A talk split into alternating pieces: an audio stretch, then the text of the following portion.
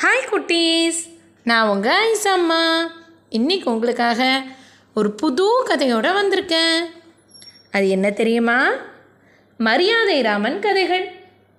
மரியாதை ராமன்கிறவர் தெனாலிராமன் மாதிரி விகடகவி இல்லை. ஆனால் ரொம்ப ரொம்ப புத்திசாலி.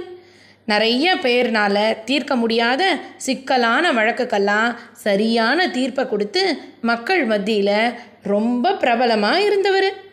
மரியாதை ராமன் தீர்ப்புகள் ரொம்ப சரியாக இருந்ததுனால இன்னி வரைக்கும் மக்கள் மத்தியில் அது பேசப்படுது. அந்த தீர்ப்புகள்னாலேயே மரியாதை ராமனோட பேரும் புகழும் நிலச்சி இருக்கு சரி மரியாதை ராமன் கதைகளை கேட்கலாமா? ஒரு ஊரில் நாலு திருடங்க இருந்தாங்க. அந்த நாலு பேரும் அவங்க சேர்ந்து கொள்ள அடித்த பணத்தெல்லாம் ஒரு தோண்டியில் தோண்டினா குடம். அந்த குடத்துக்குள்ளே போட்டு அந்த குடம் முழுக்க காசு சேர்ந்ததுக்கப்புறம் இதை எங்கே பத்திரமா வைக்கிறது அப்படின்னு பேசிக்கிட்டாங்க. ஒருத்தர் அந்த குடத்தை எடுத்துக்கிட்டு போய் ஒரு மரத்தடியில் புதைச்சி வைக்கலான்னு சொன்னார். அவர் சொன்ன யோசனையை மீதி மூணு பேரும் ஒத்துக்கலை. இல்லை வேண்டாம் அது பாதுகாப்பாக இருக்காது அப்படின்னு மறுத்துட்டாங்க. இன்னொருத்தர் அந்த குடத்தை எடுத்துக்கிட்டு போய் ஒரு குகைக்குள்ளே ஒழிச்சு வைக்கலாம் அப்படின்னாரு. அதுக்கு மீதி மூணு பேரும் வேண்டாம் வேண்டாம் அங்கெல்லாம் வைக்க வேண்டாம் அப்படின்னாங்க. இந்த மாதிரி எந்த இடத்துல அந்த தோண்டியை பத்திரமா வைக்கிறதுன்னு அவங்களுக்குள்ள ஒரு பெரிய விவாதமே நடந்துச்சு. கடைசியில் நாலாவது திருட சொன்னார் நம்ம வழக்கமாக ஒரு பாட்டுக்கிட்ட சாப்பாடு வாங்கி சாப்பிடுவோம்ல அந்த பாட்டிக்கிட்ட இதை பத்திரமா கொடுத்து வைக்க சொல்லுவோம். அந்த பாட்டி ரொம்ப நேர்மையானவங்க நல்லவங்க. அதனால அவங்க இந்த தோண்டியோடு இருக்கிற காசோட பத்திரமா வச்சுருப்பாங்க அப்படின்னு சொன்னார். அவர் சொன்னது மீதி மூணு பேருக்கும் நல்ல யோசனையாக தோணுச்சு. அதோட அவங்க நாலு பேருமா அந்த குடத்தை எடுத்துக்கிட்டு போய் அவங்க வழக்கமாக சாப்பாடு சாப்பிட்ற பாட்டியோட குடிசைக்கு வந்தாங்க. அந்த பாட்டிக்கிட்ட அந்த குடத்தை கொடுத்து பாட்டி இந்த குடத்தில் நாங்கள் நாலு பேரும் ரொம்ப கஷ்டப்பட்டு உழைச்சி சம்பாதிச்ச காசு இருக்குது நாங்கள் கொஞ்ச நாள் இந்த ஊரில் வேலையாக இருக்க போகிறோம் அதனால் நீங்கள் இதை பத்திரமா பார்த்துக்கங்க நாங்கள் எப்போ இந்த ஊரை விட்டு வெளியூருக்கு போகிறோமோ அப்போ உங்ககிட்ட வந்து வாங்கிக்கிறோம். ஆனால் இதில் ஒரே ஒரு நிபந்தனை இருக்குது நாங்கள் நாலு பேரும் சேர்ந்து வந்தால் மட்டும்தான் நீங்கள் இந்த தோண்டியை அவங்கக்கிட்ட கொடுக்கணும். யார் தனியாக வந்தாலும் அவங்கக்கிட்ட நீங்கள் கொடுத்துடக்கூடாது அப்படின்னு சொன்னாங்க. இதை கேட்ட அந்த பாட்டியும் சரிப்பா நீங்கள் சொல்கிற மாதிரியே இந்த தோண்டியை நான் பத்திரமா வச்சுருக்கேன். நீங்கள் நாலு பேர் சேர்ந்து வந்து கேட்டால் தான் தருவேன் அப்படின்னு சொல்லிட்டு அந்த தோண்டியை வாங்கி பத்திரமா வச்சுக்கிட்டாங்க. வழக்கம் போல் இந்த நாலு பேரும் பகல் நேரத்தில் பாட்டி வீட்டுக்கு வந்து வேணுங்கிறதெல்லாம் சாப்பிட்டுட்டு இரவு நேரத்தில் போய் திருட போயிடுவாங்க. ஒரு நாள் என்ன பண்ணினாங்க? அதே மாதிரி பாட்டி வீட்டுக்கு போய் நல்லா மதிய சாப்பாடை சாப்பிட்டுட்டு பாட்டி வீட்டிலேருந்து கொஞ்சம் தூரம் தள்ளி இருக்கிற ஒரு பெரிய மரத்தடியில் படுத்து ஓய்வு எடுத்துக்கிட்டு இருந்தாங்க. அப்போ அந்த வழியாக ஒரு அம்மா மோர் வாங்கலையோ? மோர். அப்படின்னு மோர் விற்றுட்டு போனாங்க. மோரை பார்த்த உடனே ஒரு திருடனுக்கு மோர் குடிக்கணும்னு ஆசை வந்துடுச்சு. அவர் உடனே அந்த அம்மாவை கூப்பிட்டு மோர் கொடுங்கன்னு வாங்கி குடித்தாரு மோர் ரொம்ப ருசியாக நல்லா இருந்துச்சு. அந்த வெயில் நேரத்துக்கு ரொம்ப குளுமையாக தாகத்தையும் தணிச்சுது. அதனால அதோட ருசி பிடிச்சி போன அந்த திருட மீதி மூணு பேரையும் கூப்பிட்டு மோர் ரொம்ப ருசியாக இருக்குது நீங்களும் குடிங்க. அப்படின்னாரு. அவங்க மூணு பேரும் அதே மாதிரி அந்த மோரை வாங்கி குடிச்சிட்டு அப்பா என்ன ருசி என்ன ருசி. தாகத்துக்கு ரொம்ப அருமையாக இருக்குது அப்படின்னு பேசிக்கிட்டாங்க. அந்த அம்மா கிட்ட இருக்க மொத்த மோரையும் நம்மளே வாங்கிக்கலாமா அப்படின்னு ஒருத்தர் கேட்டார். உடனே மூணு பேரும் வாங்கிக்கலாம் ஆனால் நம்ம இப்போ அந்த மோரை எங்கே பிடிச்சி வைக்கிறது? நம்மக்கிட்ட குடமோ பானையோ இல்லையே அப்படின்னு சொன்னார். அதுக்கு உடனே இன்னொருத்தரிட அதனால என்ன? நம்ம பாட்டியோட வீடு இங்கே பக்கத்தில் தானே இருக்குது அவங்கக்கிட்ட போய் ஒரு குடம் மட்டும் கேட்டால் கொடுக்காமையா போயிடுவாங்க? அப்படின்னு சொல்லிட்டு இன்னொரு திருடனை கூப்பிட்டு நீ நம்ம பாட்டி வீட்டுக்கு போய் ஒரு தோண்டி வாங்கிக்கிட்டு வா. அந்த தோண்டியில் இந்த மோரை வாங்கி வச்சுக்கலாம். அப்படின்னு அனுப்பி வச்சாரு. அந்த திருடனும் அந்த மரத்தடியிலேருந்து கிளம்பி பாட்டி வீட்டுக்கு போகும்போது அவருக்கு திடீர்னு ஒரு யோசனை வந்துச்சு. இதுதான் நல்ல சந்தர்ப்பம். இவங்க மூணு பேரையும் ஏமாற்றிட்டு பாட்டிக்கிட்டேருந்து அந்த காசு இருக்கிற தோண்டியை வாங்கிட்டு போயிடுறதுக்கு அப்படின்னு முடிவு பண்ணின அந்த திருடன் வேகமாக பாட்டி வீட்டுக்கு போய் கதவை தட்டினார். பாட்டி வந்த உடனே பாட்டி பாட்டி எங்களோட தோண்டி உங்ககிட்ட இருக்குல்ல அதை தாங்க அப்படின்னு கேட்டார்.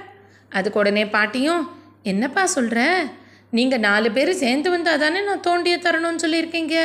இப்போ நீ மட்டும்தானே வந்திருக்க? நான் எப்படி உங்ககிட்ட தோண்டியை தருவேன்? அப்படின்னு கேட்டாங்க. அதுக்கு உடனே இந்த புத்திசாலி திருடனும் இல்லை பாட்டி நான் மட்டும் வரல. தோ என்னோட நண்பர்கள் எல்லாம் அந்த மரத்தடியில் தான் உட்காந்துருக்காங்க நீங்கள் வேணா வாங்க அவங்களையே சொல்ல சொல்கிறேன் அப்படின்னு சொல்லிட்டு பாட்டியை வீட்டுக்கு வெளியில் அழைச்சிக்கிட்டு வராரு. வெளியில் நின்றுக்கிட்ட பாட்டி அவங்க மூணு பேரையும் பார்த்து என்னப்பா கொடுக்கட்டுமா அப்படின்னு கேட்குறாங்க அதுக்கு உடனே அந்த மூணு பேரில் ஒருத்தர் ஆமாம் ஆமாம் நாங்கள் தான் சொன்னோம் கொடுத்து விடுங்க பாட்டி சீக்கிரம் அப்படின்னு கத்துறாரு. மறுபடியும் பாட்டி உறுதி பண்ணிக்கிறதுக்காக தோண்டியவா அப்படின்னும் கேட்குறாங்க அதுக்கு அவங்க ஆமாம் பாட்டி தோண்டி தான் சீக்கிரம் கொடுத்து விடுங்க அப்படின்னு கத்துறாங்க. இதை காதில் வாங்கின பாட்டி வீட்டுக்குள்ளே போய் அந்த காசு இருக்கிற தோண்டி எடுத்துக்கிட்டு வந்து அந்த புத்திசாலி திருடங்கிட்ட கொடுத்து விடுறாங்க. அந்த திருடனும் அந்த தோண்டியை வாங்கிக்கிட்டு பாட்டி கண்ணுலேயும் அந்த மீதி மூணு பேர் கண்ணுலேயும் படாமல் அந்த இடத்த விட்டு வேறு வழியாக அந்த ஊரை விட்டே ஓடி போயிடுறாரு. கொஞ்ச நேரம் ஆயும் அந்த திருடனும் தோண்டியும் வராததை பார்த்த மூணு பேரும் என்ன ஆச்சு என்ன பிரச்சனை? அப்படின்னு பார்க்கறதுக்காக பாட்டி வீட்டுக்கு வராங்க. அவங்க வந்தபோது பாட்டி மட்டும்தான் அங்கே இருக்காங்க.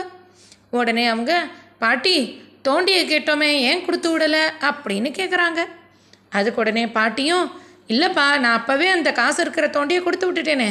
உங்களோட நண்பன் தானே வாங்கிட்டு போனான் அப்படின்னு சொல்கிறாங்க இதை கேட்ட மூணு பேருக்கும் அதிர்ச்சி ஆகிடுது என்னது? நாங்கள் சாதாரண தோண்டி தானே கேட்டோம். நீங்கள் எப்படி காசு இருக்கிற குடத்தை நீங்கள் கொடுக்கலாம்? நாங்கள் நாலு பேர் வந்து கேட்டால் தானே தரணும்னு சொன்னோம். நீங்கள் உங்களோட அஜாக்கிரதையினால் எங்களோட காசெல்லாம் இப்படி வீண் பண்ணிட்டீங்களே? நீங்கள் தான் இப்போ எங்களுக்கு அந்த மொத்த காசையும் திருப்பி தரணும்னு விதண்டாவாதம் பண்ண ஆரம்பிச்சிட்டாங்க. அந்த பாட்டியும் ஏழை பாட்டி. அவங்களா இல்லைப்பா நீங்கள் அங்கேருந்து சொன்னதுனால தான் நான் தந்தேன். நீங்கள் சொல்கிறது ரொம்ப தப்பு அப்படின்னுலாம் மறுத்து பேசுகிறாங்க ஆனால் இந்த மூணு பேரும் அதை ஒத்துக்காமல் பாட்டி அழைச்சிக்கிட்டு மன்னரோட அரசவைக்கு போயிடுறாங்க நீதி கேட்க அங்கே அரசு வேலை அரசர்கிட்ட நாங்கள் நாலு பேர் சேர்ந்து ஒரு தோண்டி நிறைய காசை இந்த பாட்டிக்கிட்ட கொடுத்து வச்சுருந்தோம். நாலு பேர் சேர்ந்து வந்தால் தான் தரணும்னு சொன்னோம். ஆனால் இந்த பாட்டி எங்களுக்கு மூணு பேரையும் ஏமாற்றி அந்த ஒருத்தர்கிட்டயே அந்த தோண்டி காசையும் கொடுத்துட்டாங்க. இதனால எங்களுக்கு ரொம்ப நஷ்டமாக போச்சு. நீங்கள் தான் இதுக்கு சரியான தீர்ப்பை சொல்லணும் அப்படின்னு அரசர்கிட்ட முறையிடுறாங்க. இந்த வழக்கை விசாரித்த அரசரும் ஆமாம் நீங்கள் சொல்கிறது சரிதான். பாட்டி பண்ணது தான் தப்பு. அதனால் உங்களுக்கான காசை பாட்டி தான் திருப்பி தரணும் அப்படின்னு தீர்ப்பு சொல்லிடுறாரு. இதை கேட்ட பாட்டி அழுதுகிட்டே அரசவேலேருந்து மெல்லமாக தன்னோட வீட்டை நோக்கி புலம்பிக்கிட்டே வராங்க. நான் இவ்வளோ காசுக்கு என்ன பண்ணுவேன்? நான் நேர்மையாக தானே இருந்தேன். இவங்க மூணு பேரும் சேர்ந்து அங்கேருந்து குரல் கொடுத்ததுனால தானே கொடுத்தேன். இது என்ன மாதிரியான தீர்ப்பு? இப்படி போய் சொல்லிட்டாங்களே. அப்படின்னு ரொம்ப வருத்தத்தோடு அந்த பாட்டி நடந்து வந்தாங்களா? அப்போது கொஞ்சம் பேர் சேர்ந்து விளையாடிக்கிட்டு இருந்தாங்க பசங்க. அதில் இருந்த ராமன் பாட்டி புலம்பிக்கிட்டே போகிறத காதில் வாங்கினாரு.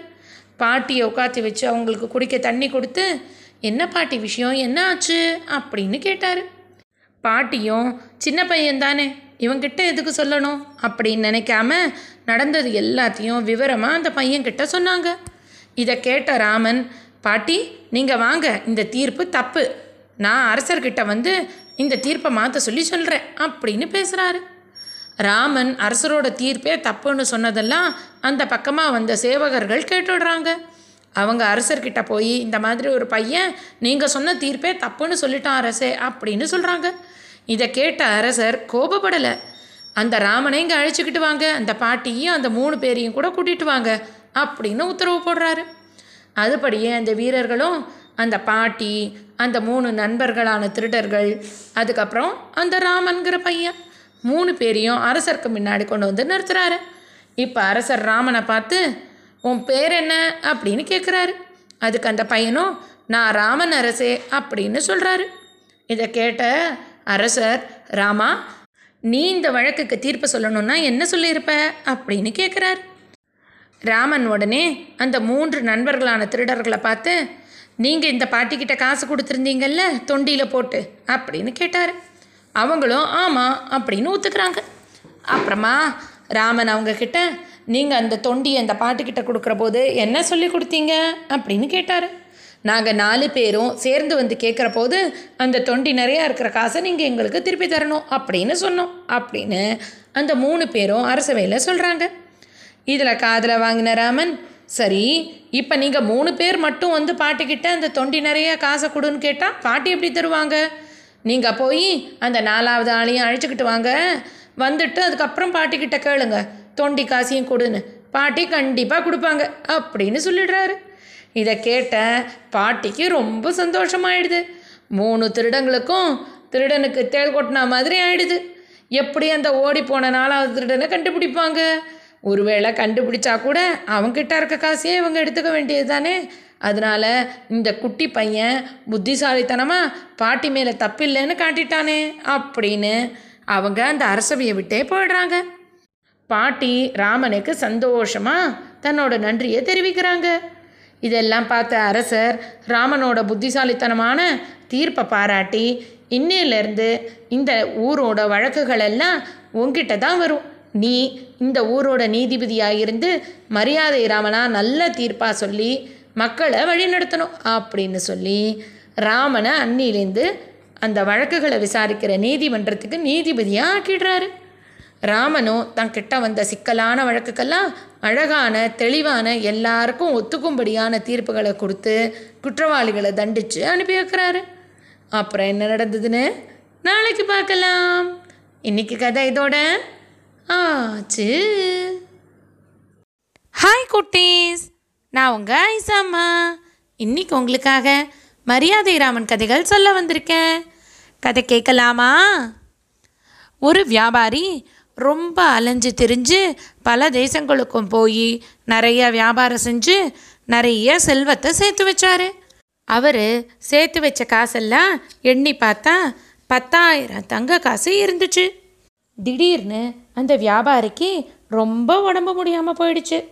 அவருக்கு எந்த சொந்த பந்தங்களும் இல்லை. ஒரே ஒரு பையன் மட்டும்தான் இருந்தான். அந்த பையனும் ரொம்ப சின்ன பையனாக இருந்ததுனால தன்னோட காசெல்லாம் தன்னோட நெருங்கின நண்பர் ஒருத்தரை கூப்பிட்டு அவர்கிட்ட கொடுத்தாரு. இந்த பத்தாயிரம் தங்க காசையும் நீ தான் பத்திரமா வச்சுக்கிட்டு என் பையன் கொஞ்சம் பெருசாகி உங்ககிட்ட வந்து கேட்குற போது உனக்கு எவ்வளோ விருப்பமோ அதை நீ அவன்கிட்ட கொடுத்தா போதும். அப்படின்னு அந்த வியாபாரி சொன்னார். வியாபாரி சொன்னதை கேட்ட அவரோட நண்பரும் சரின்னு சொல்லிட்டு அந்த காசை வாங்கிக்கிட்டாரு. கொஞ்ச நாள்லேயே வியாபாரி இறந்து போயிட்டாரு. வியாபாரியோட நண்பரும் அவரோட வீட்டுக்கு அந்த காசை எடுத்துக்கிட்டு போயிட்டாரு. வியாபாரியோட பையன் கொஞ்சம் வருஷங்கள் கழித்து வளர்ந்து பெரிய பையனாக ஆயிட்டான். அவனுக்கு அப்போது தானும் ஏதாவது வியாபாரம் தொடங்கலான்னு எண்ணம் வந்துச்சு. வியாபாரம் தொடங்குறதுக்கு என்ன பண்ணலான்னு யோசித்த போது தான் அவங்க அப்பா அவரோட நண்பர்கிட்ட கொடுத்துருந்த காசு ஞாபகம் வந்துச்சு. அதனால் அந்த பையன் அந்த நண்பரோட வீட்டுக்கு போய் ஐயா எங்கள் அப்பா உங்ககிட்ட காசு கொடுத்துருந்தார் இல்லையா? அதை நீங்கள் எனக்கு கொஞ்சம் கொடுத்தீங்கன்னா எனக்கு ரொம்ப உதவியாக இருக்கும். அப்படின்னு அந்த பையன் அந்த நண்பர்கிட்ட கேட்டான். அதுக்கு அந்த நண்பரோ ரொம்ப பேராசைனால அந்த காசெல்லாம் தானே வச்சுக்கணும்னு நினச்சிக்கிட்டு அந்த பையன்கிட்ட வெறும் நூறே நூறு பொற்காசுகளை கொடுத்துட்டு மீதி ஒம்போதாயிரத்தி தொள்ளாயிரம் பொற்காசுகளையும் தானே வச்சுக்கிட்டாரு. இதனால அந்த பையனுக்கு ரொம்ப அதிர்ச்சி ஆயிடுச்சு.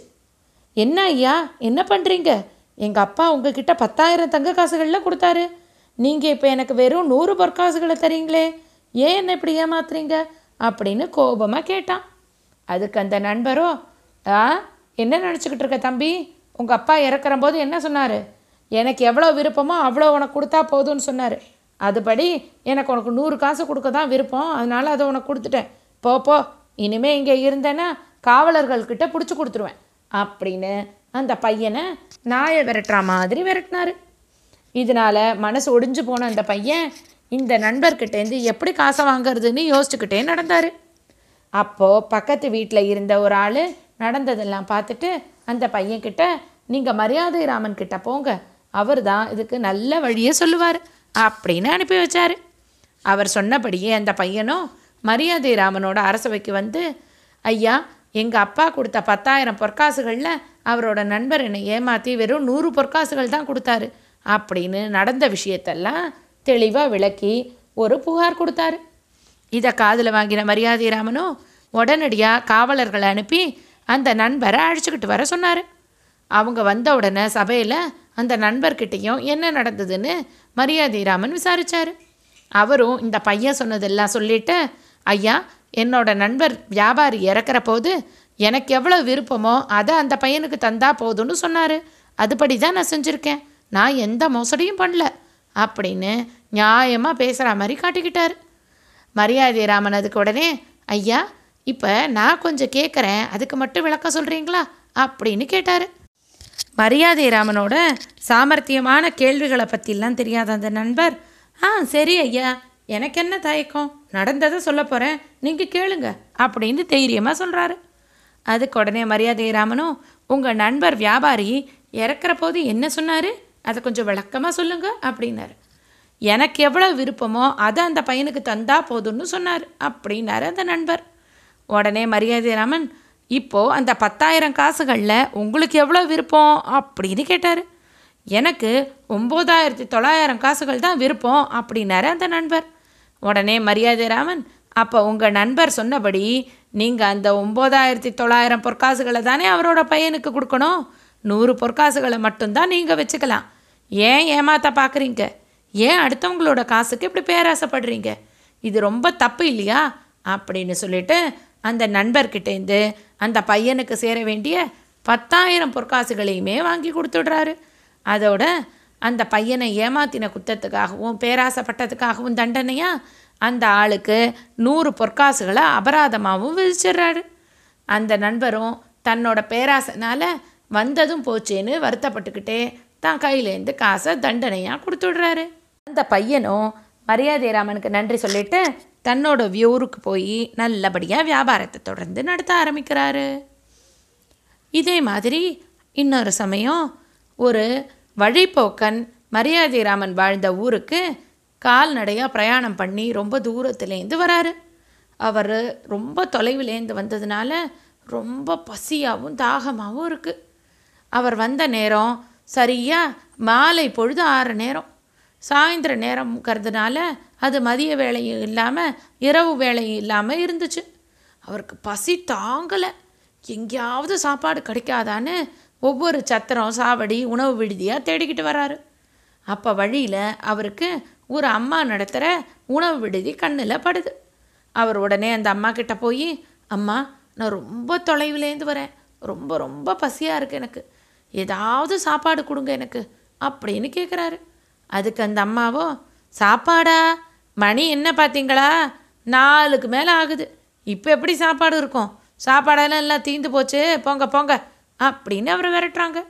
ஆனால் அவரோ அம்மா நான் ரொம்ப களைப்பாக இருக்கேன். எனக்கு ரொம்ப சோர்வாக இருக்குது ஏதோ கொஞ்சமாவது சாப்பாடு கொடுங்க. அப்படின்னு கேட்குறாரு அப்போவும் அந்த அம்மா ஆஹா ஒரு தடவை சொன்னால் உங்களுக்கு புரியாதா? சாப்பாடு இல்லைன்னு சொல்கிற குடு குடுன்னு சொல்கிறீங்க போங்க போங்க. இந்த மாதிரி வந்து என்னை தொல்லை கொடுக்காதீங்க. அப்படின்னு அந்த அம்மா அவரை விரட்டுறாங்க. ரொம்ப பசி தாங்க முடியாத அந்த வழிபோக்கணும் அந்த அம்மாவை பார்த்து அம்மா நான் உங்களுக்கு ஒரு தங்க காசு தரேன். நீங்கள் எனக்கு ஒரு எலுமிச்சம்பழ அளவுக்கு சாதமாவது கொடுங்க அப்படின்னு கேட்குறாரு அதுக்கு அந்த அம்மாவும் தங்க காசு காசப்பட்டுட்டு சரி சரி கையை காலை கழுவிக்கிட்டு உள்ளே வாங்க சாப்பாடு தரேன் அப்படின்னு சலிச்சுக்கிட்டே உள்ளே போகிறாங்க இந்த வழிபோக்கரும் தன்னோட கை கால் முகமெல்லாம் சுத்தம் பண்ணிக்கிட்டு வீட்டுக்குள்ளே போய் உட்கார்றாரு. அந்த அம்மா பாயை விரித்து அவரை உட்காத்தி வச்சு தலைவாழை இலை போட்டு பக்கத்தில் ஒரு சொம்பில் தண்ணி வைக்கிறாங்க. அப்பா சீக்கிரமாக சாப்பிட போகிறோன்னு அந்த வழிபோக்கர் ரொம்ப நேரம் காத்திருக்காரு. அந்த அம்மா உள்ளே போய் ஒரு கிண்ணத்தில் குழம்பும் ஒரு தட்டில் சாதமும் எடுத்துக்கிட்டு வராங்க. அவரோட இலையில சரியாக வெறும் ஒரு எலுமிச்சம்பழம் அளவு மட்டும் இருக்கிற அளவுக்கு சாத பருக்கைகளை போடுறாங்க. பக்கத்தில் குழம்பு கிண்ணத்தையும் வைக்கிறாங்க. இதை பார்த்து அந்த வழிபோக்கருக்கு அதிர்ச்சி ஆயிடுச்சு. என்னம்மா நீங்கள் ஒரு பேச்சுக்கு எலுமிச்சம்பழம் அளவு சாதம் போடுங்க அப்படின்னு சொன்னால் சரியாக வெறும் எலுமிச்சம்பழம் அளவுக்கு தான் சாப்பாடு கொடுத்துருக்கீங்க? இதை எப்படி நான் சாப்பிட்றது? இதுக்கா ஒரு தங்க காசு கொடுத்தேன்? ஏன் என்னை ஏமாத்த பார்க்குறீங்க இதுதான் உங்கள் ஊருக்கு வந்திருக்கவங்கள நீங்கள் கவனிச்சுக்கிற முறையா? அப்படின்னு கேட்குறாரு ஆனால் அந்த அம்மா இங்கே பாருங்க நீங்கள் கேட்ட அளவுக்கு சாப்பாடு கொடுத்தாச்சு. சாப்பிட்றதுன்னா சாப்பிடுங்க சாப்பிடாட்டி போங்க. ஆ? இந்த மாதிரிலாம் பிரச்சனை பண்ணக்கூடாதுன்னு அவர்கிட்ட சத்தம் போடுறாங்க. அவர் சாப்பிடாமையே அங்கேருந்து எழுந்திரிச்சு நேராக மரியாதை ராமனோட வழக்காடு மன்றத்துக்கு வந்துடுறாரு. அவர் வந்தவர் மரியாதை ராமன் கிட்ட நடந்த விஷயத்தெல்லாம் சொல்லி அந்த அம்மா என்னை ஏமாற்றி தங்க காசையும் வாங்கிக்கிட்டு சாப்பாடு கொடுக்க மாட்டேங்கிறாங்கன்னு சொல்லிடுறாரு. அந்த வழிபோக்கர் சொன்ன புகாரை கேட்ட மரியாதை ராமன் தன்னோட காவலர்களை அனுப்பி அந்த உணவு விடுதி நடத்துகிற அம்மாவை கூப்பிட்டு அனுப்புகிறாரு அந்த அம்மாவும் அந்த காவலர்களோட மரியாதை ராமனோட சபைக்கு வந்துடுறாங்க. அவங்கக்கிட்ட என்னம்மா நடந்ததுன்னு கேட்குறாரு அதுக்கு அந்த அம்மாவும் நான் சாப்பாடு இல்லைன்னு சொன்னேன். இவர் ஒரு எலுமிச்சம் அளவு சாப்பாடு போடுனாரு. நான் சாப்பாடு போட்டால் என்கிட்ட இப்போ மறுபடியும் தங்க காசை கொடுன்னு கேட்குறாரு ஐயா அப்படின்னு சொன்னாங்க அந்த அம்மா. இதை காதில் வாங்கின மரியாதை ராமன். சரி இப்போ நீங்கள் அவருக்கு சாப்பாடு போட்டீங்க இல்லையா? அது இருக்கா? அப்படின்னு கேட்குறாரு அதுக்கு அந்த அம்மாவும் ஓ இலையெல்லாம் அப்படியே தான் இருக்குது இருங்க நான் போய் எடுத்துகிட்டு வரேன் அப்படின்னு வேகமாக தன்னோட வீட்டுக்கு போய் அந்த இலையில போட்டிருந்த சாதத்தோட அந்த இலையை கட்டி வேகமாக எடுத்துக்கிட்டு வந்து மரியாதை ராமன் முன்னாடி காட்டுறாங்க. அதை பார்த்த மரியாதை ராமன் அந்த அம்மா கிட்ட என்னம்மா நீங்கள் அவர்கிட்ட என்னன்னு சொல்லி காசு வாங்குனீங்க? அப்படின்னு கேட்டார். ஒரு எலுமிச்சை அளவு சாதம் போடுறேன்னு சொல்லி காசு வாங்கினேன் அப்படின்னாங்க அந்த அம்மா. அதுக்கு உடனே அவர் ஆனால் இதில் எலுமிச்சை அளவு சாதம் இல்லையே இதில் சின்ன சின்ன சாத பருக்கைகள் தானே இருக்குது இந்த சாத பருக்கைகளை சேர்த்து ஒரு எலுமிச்சம்பழம் அளவு வர்ற மாதிரி நீங்கள் ஒரு உருண்டையாக கொடுத்துருக்கீங்க. ஆனால் அவர் என்ன கேட்டார்? ஒரு சாதம் எலுமிச்ச அளவு இருக்கணும்னாரு. அப்போ நீங்கள் அவ்வளவு பெரிய அரிசியை வச்சுல்ல சமைச்சிருக்கணும்? அப்படின்னு கேட்டார் தெனாலிராமன். இதை கேட்ட அந்த அம்மாவுக்கு அதிர்ச்சி ஆயிடுச்சு. என்னது? எலுமிச்சம்பழம் அளவுக்கு வர்ற அளவுக்கு ஒரு அரிசியா? அந்த அரிசியை வேக வச்சு சாதம் பண்ணணுமா? அவ்வளோ பெரிய அரிசிக்கு நம்ம எங்கே போகிறது அப்படின்னு மலைச்சு போயிட்டாங்க. அந்த அம்மா பேச முடியாமல் வாயடைச்சு போய் நின்னதை பார்த்த மரியாதை ராமன் நீங்கள் நம்ம ஊருக்கு வந்தவருக்கு நல்லபடியாக சாப்பாடு கொடுக்காம அவரை ரொம்ப அலட்சியப்படுத்தி கஷ்டப்படுத்தியிருக்கீங்க அதனால் நீங்கள் அவர்கிட்டேந்து வாங்கின ஒரு தங்க காசை மட்டும் இல்லாமல் அவருக்கு நூறு பொற்காசுகள் அபராதமாக தண்டனையாக நீங்கள் கொடுக்கணும். இனிமே யாராவது சாப்பாடுன்னு கேட்டு வந்தால் நீங்கள் நல்லபடியாக சாப்பாடு போட்டு அனுப்பணும். அப்படின்னு கடுமையாக தண்டனை விதிச்சிடுறாரு.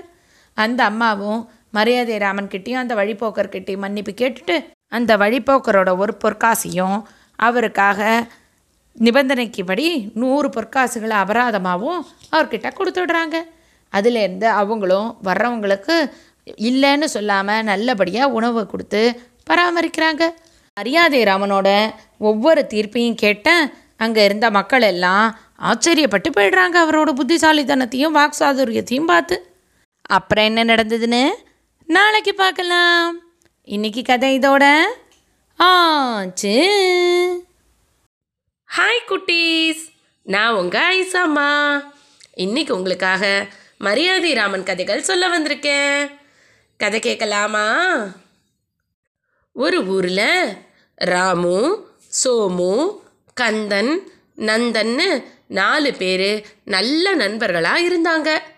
அவங்க ரொம்ப சின்ன வயசுலேருந்தே ஒன்றாவே சேர்ந்து படித்ததுனாலையும் வளர்ந்ததுனாலையும் நல்ல நட்போட அன்பாக ஒருத்தருக்கு ஒருத்தர் பழகிக்கிட்டாங்க. அவங்க வளர்ந்து பெரியவனானதும் நாலு பேருமா சேர்ந்து வியாபாரம் பண்ணலான்னு முடிவு பண்ணினாங்க. என்ன வியாபாரம் பண்ணலாம்? அப்படின்னு யோசித்த போது பஞ்சுகளை வச்சு வியாபாரம் பண்ணலான்னு முடிவு பண்ணி கடைவீதியில் ஒரு பெரிய கடையை வாடகைக்கு எடுத்து நாலு பேருமா சேர்ந்து பஞ்சு மூட்டைகளை அடுக்கி நல்ல உயர்தரமான பஞ்சுகளை விற்று வியாபாரம் பண்ணிக்கிட்டு வந்தாங்க. அவங்க நாலு பேரும் எல்லாத்துலேயும் சரிசமமாக பங்கு போட்டு வியாபாரத்தை பண்ணினாங்க. வியாபாரத்துக்கு எவ்வளவு காசு வேணுமோ அந்த முதலீடையும் நாலு பேர் சேர்ந்து போட்டாங்க. அதே மாதிரி நாலு பேரும் உழைப்பையும் பகிர்ந்து கொடுத்தாங்க. அதிலிருந்து வர்ற லாபத்தையும் நாலு பேருக்கும் சரிசமமாக பிரிச்சுக்கிட்டாங்க. இந்த மாதிரி போய்கிட்டு இருக்கிறம்போது அவங்க வச்சுருக்கிற பஞ்சு மூட்டைகள் எல்லாம் அந்த கடையில் இருக்கிற எலிகள் நல்லா கடிச்சு கடிச்சு அதை ஓட்ட பண்ணிடுச்சு.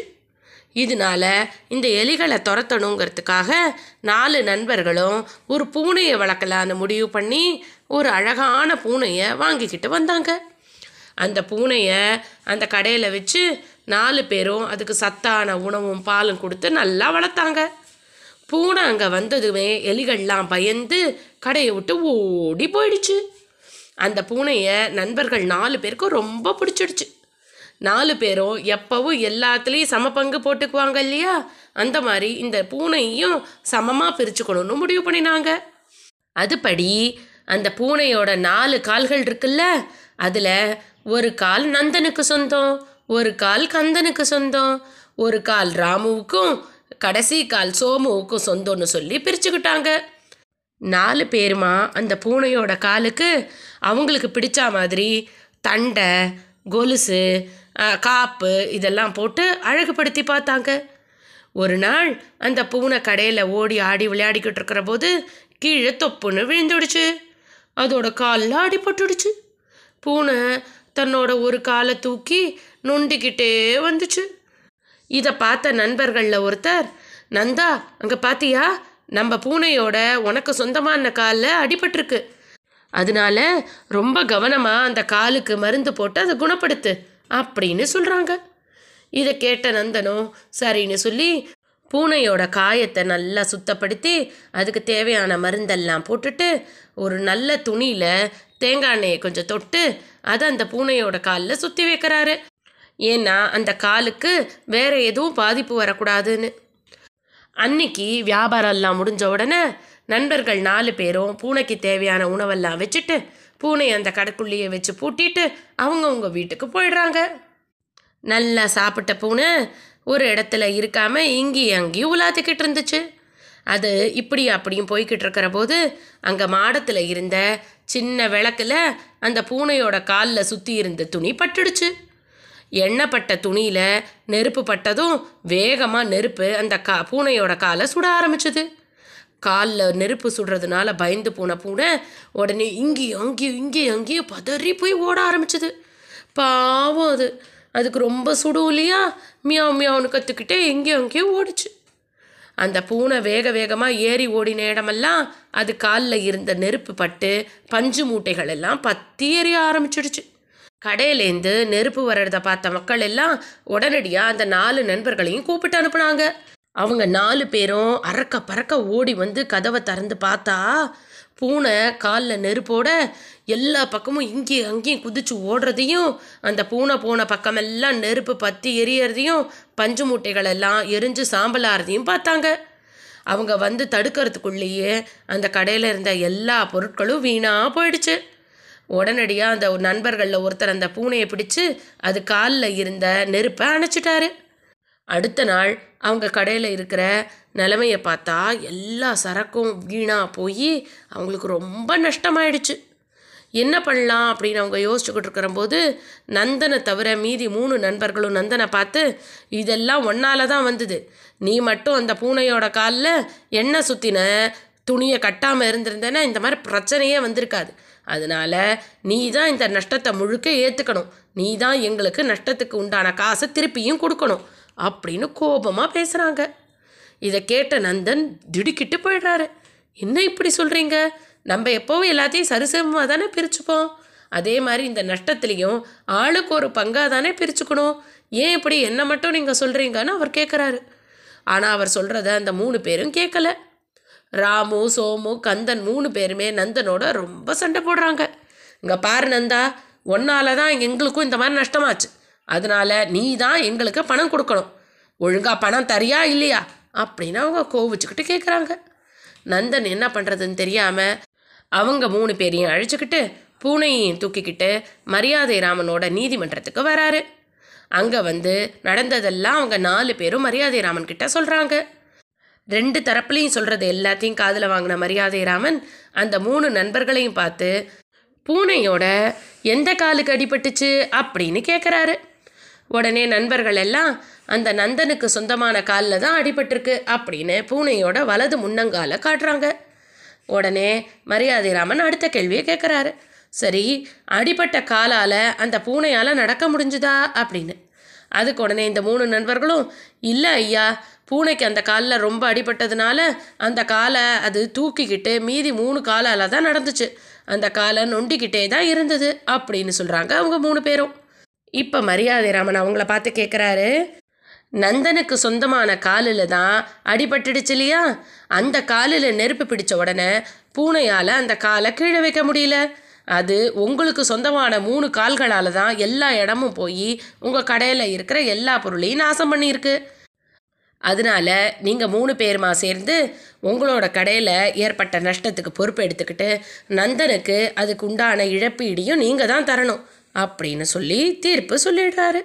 இதை கேட்ட நண்பர்கள் மூணு பேரும் மனசு வருந்தி நந்தன்கிட்ட போய் மன்னிப்பு கேட்டு மறுபடியும் அவங்க நாலு பேருமா நல்லபடியாக வியாபாரம் பண்ணுறாங்க மரியாதை ராமனோட சாமர்த்தியமான தீர்ப்பை கேட்ட மக்கள் எல்லாம் ரொம்ப சந்தோஷப்படுறாங்க. அப்புறம் என்ன நடந்ததுன்னு? நாளைக்கு பார்க்கலாம். இன்னைக்கு கதை இதோட ஆச்சு. ஹாய் குட்டீஸ். நான் உங்க ஐசாமா. இன்னைக்கு உங்களுக்காக மரியாதை ராமன் கதைகள் சொல்ல வந்திருக்கேன். கதை கேட்கலாமா? மரியாதை ராமன் வாழ்ந்துக்கிட்டு இருந்த ஊரில் வையாபுரி அப்படிங்கிறவரும் வாழ்ந்து வந்தார். அவர் வட்டிக்கு பணம் கொடுத்து செய்கிற வட்டி தொழில் செஞ்சுட்டு வந்தார். யாராவது மக்களுக்கு பண தேவை அப்படின்னு சொன்னால் வையாபுரி கிட்ட போய் பணத்தை கடன் வாங்கி அந்த பணத்தை அதுக்கப்புறமா வட்டியோடு அவர்கிட்ட திருப்பி கொடுத்துருவாங்க. ஒரு நாள் முருகேசன் அப்படிங்கிற ஒரு வியாபாரி வையாபுரி கிட்ட வந்து தனக்கு நூறு பணம் வட்டிக்கு வேணும்னு சொல்லி கடனாக கேட்குறாரு அதுக்கு வையாபுரியும் சரின்னு சொல்லி நூறு பணத்தை முருகேசனுக்கு கடனாக கொடுத்துடுறாரு. முருகேசனும் அந்த பணத்தை வாங்கிக்கிட்டு போய் நல்லா செலவு பண்ணுறாரு ரொம்ப நாள் ஆகுது. வையாபுரி முருகேசனை பார்த்து எனக்கு நீ பணத்தை திருப்பி தரணுமே எப்போ தருவ? அப்படின்னு கேட்டால் முருகேசன் ஒழுங்காகவே பதில் சொல்ல மாட்டேங்கிறாரு. வாங்கின காசையும் கொடுக்கல அதுக்கான வட்டியும் கொடுக்கல. இதனால வையாபுரி மறுபடியும் முருகேசனை போய் தேடி தன்னோட பணத்தை திருப்பி தாங்கன்னு கேட்குறாரு அதுக்கு உடனே முருகேசன் வையாபுரி கிட்ட சரி நாளைக்கு காலையில் என்னோட வயலுக்கு நான் உங்ககிட்ட கடன் வாங்கினேன்ல அதை எழுதி கொடுத்துருப்பேனே அந்த பத்திரத்தை எடுத்துக்கிட்டு வாங்க அங்கேயே நான் உங்கள்கிட்ட பணத்தை திருப்பி கொடுத்துட்றேன் அப்படின்னு சொல்கிறாரு முருகேசன். இதை காதில் வாங்கின வையாபுரியும் சரின்னு சொல்லி அடுத்த நாள் காலையில் முருகேசன் வையாபுரி கிட்ட கடன் வாங்கின போது நான் நூறு பணம் வாங்கிக்கிட்டேன்னு சொல்லி கையெழுத்து போட்டு கொடுத்த அந்த காகிதத்தையும் எடுத்துக்கிட்டு வையாபுரி முருகேசனோட நிலத்துக்கு போகிறாரு அங்கே முருகேசன் வயலில் இருக்கிற எல்லா குப்பைகளையும் ஒரு ஓரமாக போட்டு எரிச்சுக்கிட்டு இருந்தார். வையாபுரி வந்தோன்னே முருகேசன் அவரை பார்த்துட்டு வாங்க வாங்க என்ன கடன் பத்திரமெல்லாம் எடுத்துகிட்டு வந்திருக்கீங்களா? அப்படின்னு கேட்குறாரு அதுக்கு வையாபுரியும் அதை எடுத்து முருகேசன் கிட்ட காட்டுறாரு. அதை கையில் வாங்கிக்கிட்ட முருகேசன் நல்லா படித்து பார்த்துட்டு அந்த காகிதத்தை நல்லா சுக்கு நூறாக கிழித்து அந்த எரிஞ்சுக்கிட்டு இருந்த நெருப்பில் போட்டுடுறாரு. அதை பார்த்து வையாபுரி பதறி போயிடுறாரு. என்ன பண்ணீங்க? என்ன பண்ணீங்க? ஏன் இப்படி அந்த கடன் பத்திரத்தை கிழிச்சு எரிச்சிட்டீங்களே? நான் என்ன பண்ணுறது ஏன் இந்த மாதிரிலாம் பண்ணுறீங்க அப்படின்னு பதறி போய் முருகேசனை கேட்டாரா வையாபுரி? அதுக்கு இப்போ முருகேசன் வையாபுரியை பார்த்து ஆ நான் கடன் வாங்கினேனா? எங்கே கடன் வாங்கினேன் ஆ உங்ககிட்ட ஏதாவது ஆதாரம் இருக்கா என்ன? நான்லாம் பணத்தை திருப்பி தர முடியாது. போங்க இங்கேருந்து. இல்லைன்னா ஆளுங்களை விட்டு விரட்டிடுவேன். அப்படின்னு மிரட்டுறாரு. பணத்தையும் வாங்கிக்கிட்டு தண்ணியும் அவமானப்படுத்தினதுனால வையாபுரி ரொம்ப மனசு கஷ்டத்தோட மரியாதை ராமன் கிட்ட வந்து நடந்ததெல்லாம் சொல்லி முறையிடுறாரு. அவர் சொன்னதெல்லாம் நல்லா காதில் வாங்கிக்கிட்ட மரியாதை ராமன் அவர்கிட்ட சரி முருகேசன் உங்ககிட்ட கடன் பத்திரம் எழுதி கொடுத்தாருன்னு சொன்னீங்களே அது எவ்வளவு நீளம் இருக்கும்? அப்படின்னு கேட்குறாரு அதுக்கு உடனே வையாபுரியும் தன்னோட கையை காமிச்சு இந்த அளவுக்கு ஒரு ஜான் அளவுக்கு நீளமாக இருக்கும் அப்படின்னு சொல்கிறாரு இதை கேட்ட மரியாதை ராமன் வையாபுரிக்கிட்ட நாளைக்கும் நான் உங்ககிட்ட இதே கேள்வியை கேட்பேன். அந்த கடன் பத்திரம் எவ்வளோ நீளம் இருந்ததுன்னு. அப்போ நீங்கள் அது ஒரு முழ நீளம் இருந்தது அப்படின்னு சொல்லணும் சரிங்களா? அப்படின்னு சொல்லிட்டு அனுப்பி வச்சுடுறாரு. அடுத்த நாள் தன்னோட நீதிமன்றத்துக்கு வையாபுரியையும் முருகேசனையும் வர சொல்கிறாரு மரியாதை ராமன். ரெண்டு பேர் வந்த உடனே முருகேசனை பார்த்து என்னப்பா வையாபுரி என்னவோ உனக்கு நூறு பணம் கொடுத்தேன்னு சொல்கிறாரு அது உண்மையா? அப்படின்னு கேட்குறாரு அதுக்கு உடனே முருகேசனும் இல்லைங்க நான் ஒரு பைசா கூட இவர்கிட்டேருந்து வாங்கலை. இவர் வேணும்ன்ட்டே போய் சொல்கிறாரு அப்படின்னு மரியாதை ராமன் கிட்ட சொல்கிறாரு இதை கேட்ட வையாபுரி இல்லையா நான் உண்மையை தான் சொல்கிறேன் இவர் என்கிட்டேருந்து நூறு பணம் வாங்கிக்கிட்டு அதுக்கு வட்டியும் தரல அசலையும் திருப்பி தரல அப்படின்னு முறையிடுறாரு. ரெண்டுத்தையும் காதில் வாங்கிக்கிட்ட மரியாதை ராமன் அந்த வட்டி தொழில் செய்கிறவரை பார்த்து வையாபுரி யாரே?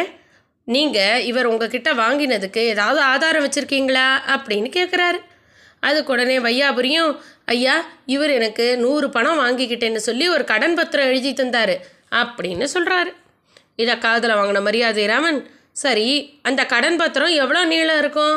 அது எங்கே? அப்படின்னு கேட்குறாரு அதுக்கு உடனே வையாபுரியும் அது ஒரு முழ நீளம் இருக்குங்க அப்படின்னு சொல்கிறாரு இவங்க ரெண்டு பேரும் பேசிக்கிட்டு இருந்ததை காதில் வாங்கிக்கிட்டு இருந்த அந்த முருகேசன் உடனடியாக என்னது?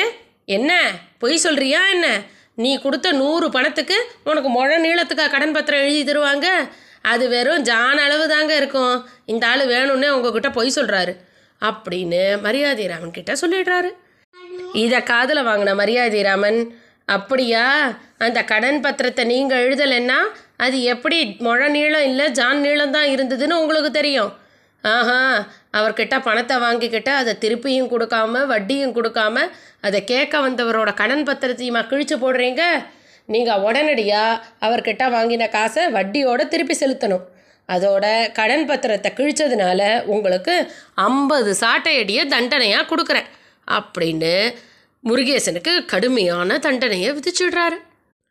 அவரோட தீர்ப்பை கேட்ட எல்லாருக்கும் ரொம்ப சந்தோஷமாயிடுது. ஒரு சமயம் மரியாதை ராமன் வாழ்ந்த ஊரில் பெரியசாமி அப்படிங்கிற ஒரு பெரிய பணக்காரரும் வாழ்ந்து வந்தார். அவருக்கு ஒரே பையன். அந்த பையனோட கல்யாணத்தை நல்ல பிரம்மாண்டமாக ஆடம்பரமாக விமர்சையாக கோலாகலமாக நடத்தணும்னு முடிவு பண்ணி அதுக்காக மானாட்டம் மயிலாட்டம் ஒயிலாட்டம் கரகாட்டம் எல்லாம் ஏற்பாடு பண்ணினதோட மாப்பிள்ளை இழப்பு ஊர்வலத்தை யானை மேலே நடத்தணும்னு முடிவு பண்ணுறாரு பெரியசாமி. மாப்பிள்ளைப்பு ஊர்வலத்துக்கு தேவைப்படுற யானைக்காக எல்லா இடமும் தேடி போகிறாரு அப்போ தான் பக்கத்து ஊரில் பெரிய விறகு மண்டி வச்சுருக்கிற வியாபாரிக்கிட்ட ஒரு யானை இருக்குன்னு அவருக்கு தெரியுது. அந்த வியாபாரி பக்கத்து காட்டுக்கு போய் விறகுகள்லாம் சேகரித்து அந்த யானை மேலே வச்சு தன்னோட கடைக்கு எடுத்துகிட்டு வந்து வியாபாரம் பண்ணுவார். இதனால் பெரியசாமி அவர்கிட்ட போய் ஐயா உங்களோட யானையை என்னோட பையனோட திருமண ஊர்வலத்துக்காக ஒரு நாள் மட்டும் கொடுக்க முடியுமா அப்படின்னு கேட்குறாரு அதுக்கு அந்த வியாபாரியும் சரி சரி இந்த யானைக்கு இங்கே பகலில் தான் வேலை. இரவு நேரத்தில் எந்த வேலையும் கிடையாது. இது சும்மா தான் இருக்கும் ராத்திரி நேரம். நீங்கள் அதனால் உங்கள் ஊர்வலத்துக்கு எடுத்துகிட்டு போயிட்டு ஒரே நாளில் எனக்கு கொண்டு வந்து கொடுத்துடணும். அடுத்த நாள் காலையில் இங்கே கொண்டு வந்துடணும். சரிங்களா? அப்படின்னு கேட்டு தன்னோட யானையை பெரியசாமி வீட்டு கல்யாணத்துக்கு அனுப்பி வைக்கிறாரு. பெரியசாமியும் அவர் ஆசைப்பட்டபடியே அவரோட மகன் கல்யாணத்தில் யானை மேலே அவரோட பையனை உட்காத்தி வச்சு ஊர்வலமாக அந்த ஊரையே சுற்றி கூட்டிகிட்டு வராரு. பாதி திருமண ஊர்வலம் நடந்துக்கிட்டு இருக்கிற போது அந்த உடம்பு சரியில்லாத யானை கீழே விழுந்து இறந்து போயிடுது. கல்யாண ஊர்வலத்துக்கு வந்த யானை இறந்து போயிடுச்சேன்னு ரொம்ப வருத்தப்பட்ட பெரியசாமி நேராக அந்த வியாபாரியோட வீட்டுக்கு போய் அவர்கிட்ட நடந்ததெல்லாம் சொல்லி ஐயா எங்களோட வீட்டு கல்யாணத்துக்காகத்தான் உங்கள் யானையை நீங்கள் கொடுத்தீங்க. ஆனால் யாருமே எதிர்பாராத விதமாக அந்த யானை இறந்து போச்சு. அதுக்கு உண்டான பணத்தையோ இல்லைன்னா உங்களுக்காக வேற ஒரு புது யானையோ நான் வாங்கித்தரேன் நீங்கள் என்னை மன்னிச்சிடுங்க அப்படின்னு ரொம்ப வினயத்தோடு சொல்கிறாரு ஆனால் அந்த வியாபாரியோ ரொம்ப முரட்டுத்தனமாக என்ன நினச்சிட்ருக்கீங்க ஒரே ஒரு நாள் ராத்திரிக்கு என் யானையை கொடுன்னு சொல்லிட்டு அதை ஒழிச்சு வச்சு நாடகம் ஆடுறீங்களா? எனக்கு என்னோட யானை தான் வேணும். எனக்கு அதுக்கு காசோ வேறு யானையோ எல்லாம் வேண்டாம். ஒழுங்கா என்னோட யானையை கொண்டு வந்து கொடுக்குறீங்களா இல்லையா?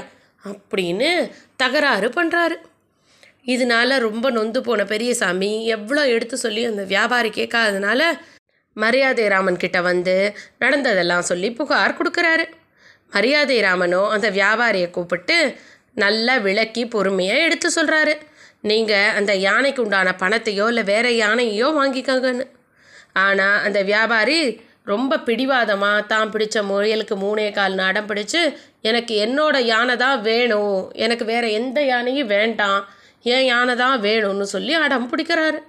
எவ்வளவு எடுத்து சொன்னாலும் இந்த வியாபாரி புரிஞ்சுக்க மாட்டாருன்னு தெரிஞ்சுக்கிட்ட மரியாதை ராமன் அந்த வியாபாரியை நீங்கள் அடுத்த நாள் வாங்கன்னு சொல்லி அனுப்பி வைக்கிறாரு. பெரியசாமியை மட்டும் தனியாக கூப்பிட்டு அவர் காதில் ரகசியமாக ஏதோ சில விஷயங்களை சொல்லி அனுப்புகிறாரு அடுத்த நாள் காலையில் அந்த வியாபாரி மரியாதை ராமனோட வழக்காடு மன்றத்தில் ரொம்ப நேரமாக காத்திருக்காரு. ஆனால் பெரியசாமி வரவே இல்லை. இதனால் அந்த வியாபாரிக்கு கோபமாக வருது. என்னோட யானையை கொன்னதோடு இல்லாமல் வழக்காடு மன்றத்துக்கு கூட நேரத்துக்கு வர முடியாதா இவரால்? வேணும்னே காலம் தாழ்த்தி வராரா? என்ன நினச்சிக்கிட்டு இருக்காரு இந்த பெரியசாமின்னு மனசுக்குள்ளே அவரை திட்டிக்கிட்டு இருக்காரு. அப்போ மரியாதை ராமன் உடனே வியாபாரியை கூப்பிட்டு நீங்கள் போய் பெரியசாமி வேணா வீட்டிலேருந்து கூட்டிகிட்டு வந்துருங்களேன். அவரால் தான் நம்ம வழக்கு ரொம்ப காலதாமதமாகுது அப்படின்னு சொல்கிறாரு இதை காதலை வாங்கினேன். அந்த வியாபாரி ஓஹோ என்னை இதோட அலைய வேற விடணும்னு நினச்சிட்ருக்காரு அந்த பெரியசாமி. வர்றேன் அவருக்கு இன்னைக்கு அப்படின்னு மனசுக்குள்ளே பொறுமிக்கிட்டே வேகமாக பெரியசாமியோட வீட்டுக்கு போகிறாரு அங்கே போய் கதவை உடையிற அளவுக்கு தட் தட் தட் தட் தட் தட் தட் தட்டு வேகமாக தட்டுறாரு. ஆனால் உள்ளேருந்து எந்த சத்தமும் இல்லை. அதனால தன்னோட ரெண்டு கைகளாலேயும் வேகமாக கதவை உள்ளே தள்ளுறாரா? கதவு பட்டார்னு திறக்குது. கதவு திறந்த வேகத்தில் கதவுக்கு பின்னாடி அடுக்கி வச்சுருந்த பானைகள்லாம் ஒன்றோட ஒன்று மோதி சில்லு சில்லா நொறுங்கி போயிடுது. இதை பார்த்த வியாபாரிக்கு ஒரு நிமிஷம் ஒன்றுமே புரியல. அந்த பானைகள் எல்லாம் பார்த்துக்கிட்டே பார்த்தா பின்னாடி பெரியசாமி நின்றுக்கிட்டு ஐயையோ ஐயையோ இவரை பாருங்க. என்னோட மூதாதையர்கள்லாம் எனக்கு கொடுத்த எங்களோட பழங்கால பானைகள் எல்லாம் இவர் உடைச்சிட்டாரு. இப்படி யாராவது பண்ணுவாங்களா? அப்படின்னு சொல்லி அழுது ஒப்பாரியே வைக்கிறாரு. ஊர் ஜனமெல்லாம் கூடி வியாபாரி என்ன பண்ணாருன்னு எட்டி பார்க்குது. வியாபாரியோ பெரியசாமி கிட்ட ஏய்யா கதவுக்கு பின்னாடி பானை வச்சா எனக்கு எப்படி தெரியும்? சரி சரி இப்போ எதுக்கு கதறீங்க? நான் உங்களுக்கு வேறு பானை வாங்கி தரேன் இல்லை இந்த பானைக்கு காசை தரேன் அதுக்காக போய் இப்படி அழுவீங்களா? அப்படின்னு சொல்கிறாரு ஆனால் பெரியசாமி குழந்த மாதிரி அந்த இடத்துலையே உட்காந்துக்கிட்டு என்னது? பானைக்கான காசா? இல்லை வேற பானையா? எனக்கு அதெல்லாம் வேண்டாம். எனக்கு என்னோட பானை தான் வேணும். இந்த பானையெல்லாம் என்னோட முன்னோர்கள் கொடுத்தது. எங்களோட பரம்பரையில் ஒருத்தருக்கு அடுத்து ஒருத்தருக்குன்னு வந்தது. இந்த பானைகளை உடைச்சிட்டு அதுக்கு போய் காசு தரேன் இல்லை வேறு பானை தரேன்னு சொல்கிறீங்க அதெல்லாம் முடியாது. எனக்கு இந்த ஏ பானைகள் தான் வேணும். அதுவும் உடையாமல் வேணும். அப்படின்னு அடம் பிடிக்கிறாரு. இதை கேட்ட வியாபாரி பெரியசாமியை கையோட கூப்பிட்டுக்கிட்டு வேகமாக மரியாதை ராமனோட வழக்காடு மன்றத்துக்கு வராரு. அங்கே வியாபாரி நடந்ததெல்லாம் எடுத்து சொன்னோன்னே மரியாதை ராமன் அவரை பார்த்து சரி பெரியசாமிக்கு நீங்கள் அவரோட உட பானைகளை உடையாமல் கொடுத்துடுங்க. அதே மாதிரி பெரியசாமி வியாபாரியோட யானையை பழையபடி உயிரோட நீங்கள் கொடுத்துருங்க. அப்படின்னு தீர்ப்பு சொல்கிறாரு இதை கேட்ட உடனே வியாபாரி ஐயா என்ன நீங்கள் உடஞ்ச பானையை எப்படி உடையாம கொடுக்க முடியும்? இதெல்லாம் சரியில்லை அப்படின்னு மறுக்கிறாரு. இதை கேட்ட மரியாதை ராமன் உடனே அவர்கிட்ட நீங்கள் மட்டும் இறந்து போன அதே யானை தான் வேணும்னு கேட்டீங்கல்ல அப்போ யானைக்கும் பானைக்கும் சரியா போச்சு. நீங்கள் எப்போ அதே பானைகளை மறுபடியும் கொடுக்குறீங்களோ அப்போ தான் பெரியசாமி உங்கள் யானையை மறுபடியும் அப்படியே கொடுப்பாரு அப்படின்னு சொல்லிடுறாரு. மரியாதை ராமனோட தீர்ப்பை கேட்ட மக்கள்லாம் ரொம்ப ஆச்சரியப்பட்டு போயிடுறாங்க. அப்புறம் என்ன நடந்ததுன்னு? நாளைக்கு பார்க்கலாம். இன்னைக்கு கதை இதோட ஆச்சு. ஹாய் குட்டீஸ். நான் உங்க ஐசம்மா இன்னைக்கு உங்களுக்காக மரியாதை ராமன் கதைகள் சொல்ல வந்திருக்கேன். கதை கேட்கலாமா? ஒரு ஊரில் கந்தன்கிற ஒருத்தர் இருந்தார். அவர்கிட்ட ரொம்ப அழகான விலை மதிப்புள்ள ரெண்டு முத்துக்கள் இருந்தது. அந்த ரெண்டு வெள்ளை முத்துக்களும் ரொம்ப அபூர்வமானது. கந்தன் வியாபார விஷயமா பல வெளியூர்களுக்கும் போக வேண்டி இருந்தது. அந்த முத்துக்களை வீட்டில் வச்சு பூட்டிட்டு போனால் பாதுகாப்பு இல்லைன்னு நினச்சாரு. அதனால என்ன பண்ணினாரு? அந்த ரெண்டு முத்துக்களையும் எடுத்துக்கிட்டு தன்னோட நண்பனான கேசவன் கிட்ட போனார். கேசவன் ஒரு நகை வியாபாரி. அவ ரொம்ப அழகழகான நகைகள்லாம் செஞ்சு கடைவீதியில் வியாபாரம் பண்ணிக்கிட்டு வந்தார். கந்தன் தன்னோட ரெண்டு அபூர்வமான முத்துக்களையும் எடுத்துக்கிட்டு கேசவன் கிட்ட கொடுத்து நண்பா நான் வெளியூர்களுக்கெல்லாம் பிரயாணம் போகலான்னு இருக்கேன். அதனால் என்னோட இந்த ரெண்டு முத்துக்களையும் நீ பத்திரமா வச்சிரு. நான் என்னோட பயணத்தை முடிச்சுட்டு வந்து உங்ககிட்டேருந்து இந்த முத்துக்களை வாங்கிக்கிறேன் அப்படின்னு சொல்லி கொடுத்துட்டாரு. கேசவனோ கந்தன் கொடுத்த முத்துக்களை பத்திரமா வாங்கி வச்சுக்கிட்டாரு. ஆறு மாதம் ஆச்சு ஒரு வருஷம் ஆச்சு வெளியூருக்கு போன கந்தன் திரும்பி வரல. அப்புறமா ஒரு ஒன்றரை வருஷம் கழித்து கந்தன் தன்னோட ஊருக்கு திரும்பி வராரு. வந்தவர் அவரோட வேலைகள் எல்லாம் முடிச்சுட்டு கேசவனோட வீட்டுக்கு போய் அவர்கிட்ட நண்பா நான் உங்ககிட்ட அந்த ரெண்டு முத்துக்களை கொடுத்துருந்தேனே அதை கொஞ்சம் என்கிட்ட தந்துடுறியா? அப்படின்னு கேட்குறாரு அதுக்கு உடனே கேசவனோ முத்துக்களா என்கிட்ட நீ எங்கே முத்துக்கள் கொடுத்த? என்ன நீ சொல்கிற எங்கிட்ட எந்த முத்துக்களும் இல்லையே அப்படின்னு சொல்கிறாரு இதை கேட்ட கந்தனுக்கு அதிர்ச்சி ஆயிடுச்சு. என்ன நண்பா சொல்கிற நான் ஊருக்கு போகிறதுக்கு முன்னாடி ரெண்டு விலை மதிப்புள்ள வெள்ளையான முத்துக்களை உங்ககிட்ட கொடுத்தேனே நீ கூட வாங்கி வச்சுக்கிட்டியே அப்படிங்கிறாரு. ஆனால் கேசவனோ இல்லை இல்லை என்ன நினச்சிக்கிட்டு இருக்க? வெளியூர் போயிட்டு வந்ததில் உனக்கு ஏதாவது புத்தி பெசகிடுச்சா என்ன? நீ என்கிட்ட எந்த முத்துக்களையும் கொடுக்கல. சும்மா வந்து முத்துக்களை கொடுத்தேன்னு என்கிட்ட பிரச்சனை பண்ணாத. அப்படின்னு சொல்லி கந்தனை விரட்டி விடுறாரு. சோகமான கந்தன் மரியாதை ராமன் கிட்ட வந்து என்னோட ரெண்டு முத்துக்களையும் கேசவன் ஏமாத்திட்டாருன்னு புகார் கொடுக்குறாரு. மரியாதை ராமன் கந்தன் கிட்ட நீங்கள் எத்தனை முத்துக்கள் கேசவன் கிட்ட கொடுத்தீங்க? அப்படின்னு கேட்டார். ரெண்டு முத்துக்கள் ஐயா அப்படின்னு சொன்னார் கந்தன். மரியாதை ராமன் உடனே நீங்கள் கேசவன் கிட்ட முத்துக்களை கொடுத்ததுக்கு ஏதாவது சாட்சி இருக்கா? யாராவது நீங்கள் அவர்கிட்ட முத்துக்களை கொடுத்தபோது பார்த்தாங்களா? அப்படின்னு கேட்குறாரு அதுக்கு உடனே கந்தனும் இல்லைங்க நான் அவர் வீட்டுக்கு போய் அவர் கையில் தான் கொடுத்தேன். அப்போ அந்த வீட்டில் யாருமே இல்லை. அதனால நான் அவர்கிட்ட முத்துக்களை கொடுத்தது யாருக்குமே தெரியாது அப்படின்னு சொல்லிடுறாரு. இதெல்லாம் காதில் வாங்கின மரியாதை ராமன் சரி நீங்கள் இப்போ வீட்டுக்கு போயிட்டு வாங்க. ஒரு வாரம் கழித்து நான் உங்களுக்கு ஒரு நல்ல பதிலாக சொல்கிறேன் அப்படின்னு கந்தனை அனுப்பி வச்சுடுறாரு. அடுத்த நாள் கேசவனை தன்னோட வீட்டுக்கு கூப்பிடுறாரு மரியாதை ராமன். கேசவனோ மரியாதை ராமன் வீட்டுக்கு போன உடனே மரியாதை ராமன் ஒரு பை நிறைய வெள்ளை நிற முத்துக்களை கேசவன் கிட்ட கொடுத்து ஐயா இதில் நூறு முத்துக்கள் இருக்குது நீங்கள் நகை செய்யறதுல ரொம்ப கை தேர்ந்தவர்னு கேள்விப்பட்டேன். இந்த நூறு முத்துக்களையும் அழகான முத்து மாலையாக கோத்து எனக்கு நீங்கள் கொடுக்கணும். ஒரு ரெண்டு நாளில் இதை நீங்கள் செஞ்சு முடிக்கணும் அப்படின்னு சொல்லி அந்த முத்துக்களை கேசவன்கிட்ட கொடுக்குறாரு. மரியாதைராமன் சொன்னபடியே அந்த முத்துக்களை வாங்கிக்கிட்ட கேசவன் தன்னோட வீட்டுக்கு வந்து அந்த முத்துக்களை பக்கத்தில் இருக்கிற மேஜை மேலே வைக்கிறாரு. அவர் மேஜை மேலே வச்சுட்டு உள்ளே தண்ணி குடிக்க போகிற போது அவர் வீட்டில் இருந்த பூனை அந்த பைய கீழே தள்ளி விட்டுடுது. முத்துக்கள் எல்லா பக்கமும் செதறி ஓட ஆரம்பிச்சுடுது. உள்ளே இருந்து வந்த கேசவன் முத்துக்கள் நாலாபுறமும் ஓடி தரம் முழுக்க செதறி கிடக்கிறத பார்த்து பதறி போய் எல்லா முத்துக்களையும் ஒன்றொன்னா சேகரித்து ஒரு பாத்திரத்தில் போடுறாரு. எல்லா முத்துக்களையும் தேடி எடுத்து போட்டதுக்கப்புறமா எண்ணி பார்த்தா தொண்ணூத்தெட்டு முத்துக்கள் தான் இருக்குது ரெண்டு முத்துக்களை காணும். கேசவனுக்கு பயமாக போயிடுது. ஆஹா மரியாதை ராமன் நூறு முத்துக்கள் கொடுத்துருக்கேன்னு சொன்னாரே. இதில் இப்போ தொண்ணூத்தெட்டு முத்துக்கள் தானே இருக்குது ரெண்டு முத்துக்களை காணுமே. நம்ம அவர்கிட்ட தொண்ணூத்தெட்டு முத்துக்களை மட்டும் கோத்து மாலையாக கொண்டு போனோம்னா நம்மளுக்கு பெரிய தண்டனை கொடுத்துருவாரு. என்ன பண்ணலாம்? அப்படின்னு யோசித்த போது கந்தன் அவர்கிட்ட கொடுத்துருந்த ரெண்டு முத்துக்களோட ஞாபகம் அவருக்கு வந்தது. ஆ அதுதான் சரி அப்படின்னு முடிவு பண்ணி கந்தன் கொடுத்த ரெண்டு முத்துக்களையும் சேர்த்து மரியாதை ராமனோட தொண்ணூத்தெட்டு முத்துக்களோட கோத்து ஒரு அழகான முத்து மாலையை தயார் பண்ணினார். ரெண்டு நாள் கழித்து அந்த முத்து மாலையை எடுத்துக்கிட்டு மரியாதை ராமன் கிட்ட கொண்டு போய் கொடுத்தாரா? அவர் கொடுத்த உடனே மரியாதை ராமன் ஆஹா இந்த மாலை ரொம்ப அழகாக இருக்கே அப்படின்னு சொல்லிட்டு அந்த மாலையை கையில் வாங்கி ஒவ்வொரு முத்துக்களா என்றார். சரியாக அதில் நூறு முத்துக்கள் இருக்குது அவர் உடனே தான் பக்கத்தில் இருந்த காவலாளிகளை கூப்பிட்டு உடனடியாக அந்த கேசவனை கைது பண்ணுங்க அப்படின்னு உத்தரவு போடுறாரு. இதை கேட்ட கேசவனுக்கு ஒன்றுமே புரியலை. ஏன் நம்மளை இவர் கைது பண்ண சொல்கிறாரு நம்ம தான் தொலைஞ்சு போன ரெண்டு முத்துக்களுக்கு பதிலாக நம்ம கிட்ட இருந்த முத்துக்களை போட்டு நூறு முத்துக்களாக கொடுத்துட்டோமே. எதனால இப்படி நடந்துக்கிறாரு? அப்படின்னு சொல்லி பதறி போய் ஐயா ஏன் என்னை கைது பண்ண சொல்கிறீங்க நீங்கள் கொடுத்த மாதிரி நூறு முத்துகளை கோத்து தான் நான் மாலையை கொடுத்துட்டேனே அப்படின்னு கேட்குறாரு அதுக்கு உடனே மரியாதை ராமன் நான் உங்ககிட்ட கொடுத்ததே தொண்ணூத்தெட்டு முத்துக்கள் தான். நூறு முத்துக்கள் ஒன்றும் நான் கொடுக்கல. நீங்கள் கந்தனோட ரெண்டு முத்துக்களையும் இதில் சேர்த்து தான் நூறாக ஆக்கி மாலையாக கொண்டு வந்திருக்கீங்கன்னு எனக்கு தெரியும்.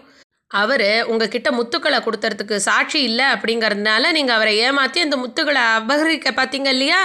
அதுக்காகத்தான் உங்களுக்கு தண்டனை. அப்படின்னு சொல்லி கேசவனுக்கு தகுந்த தண்டனையை கொடுத்துடுறாரு. அந்த ரெண்டு முத்துக்களையும் பத்திரமா கந்தன் கிட்ட திருப்பி கொடுத்துடுறாரு.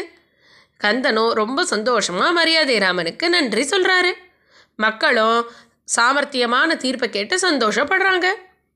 மரியாதை ராமன் வாழ்ந்த ஊரில் கண்ணப்பன்னு ஒருத்தர் இருந்தார். அவர் ஒரு வியாபாரி.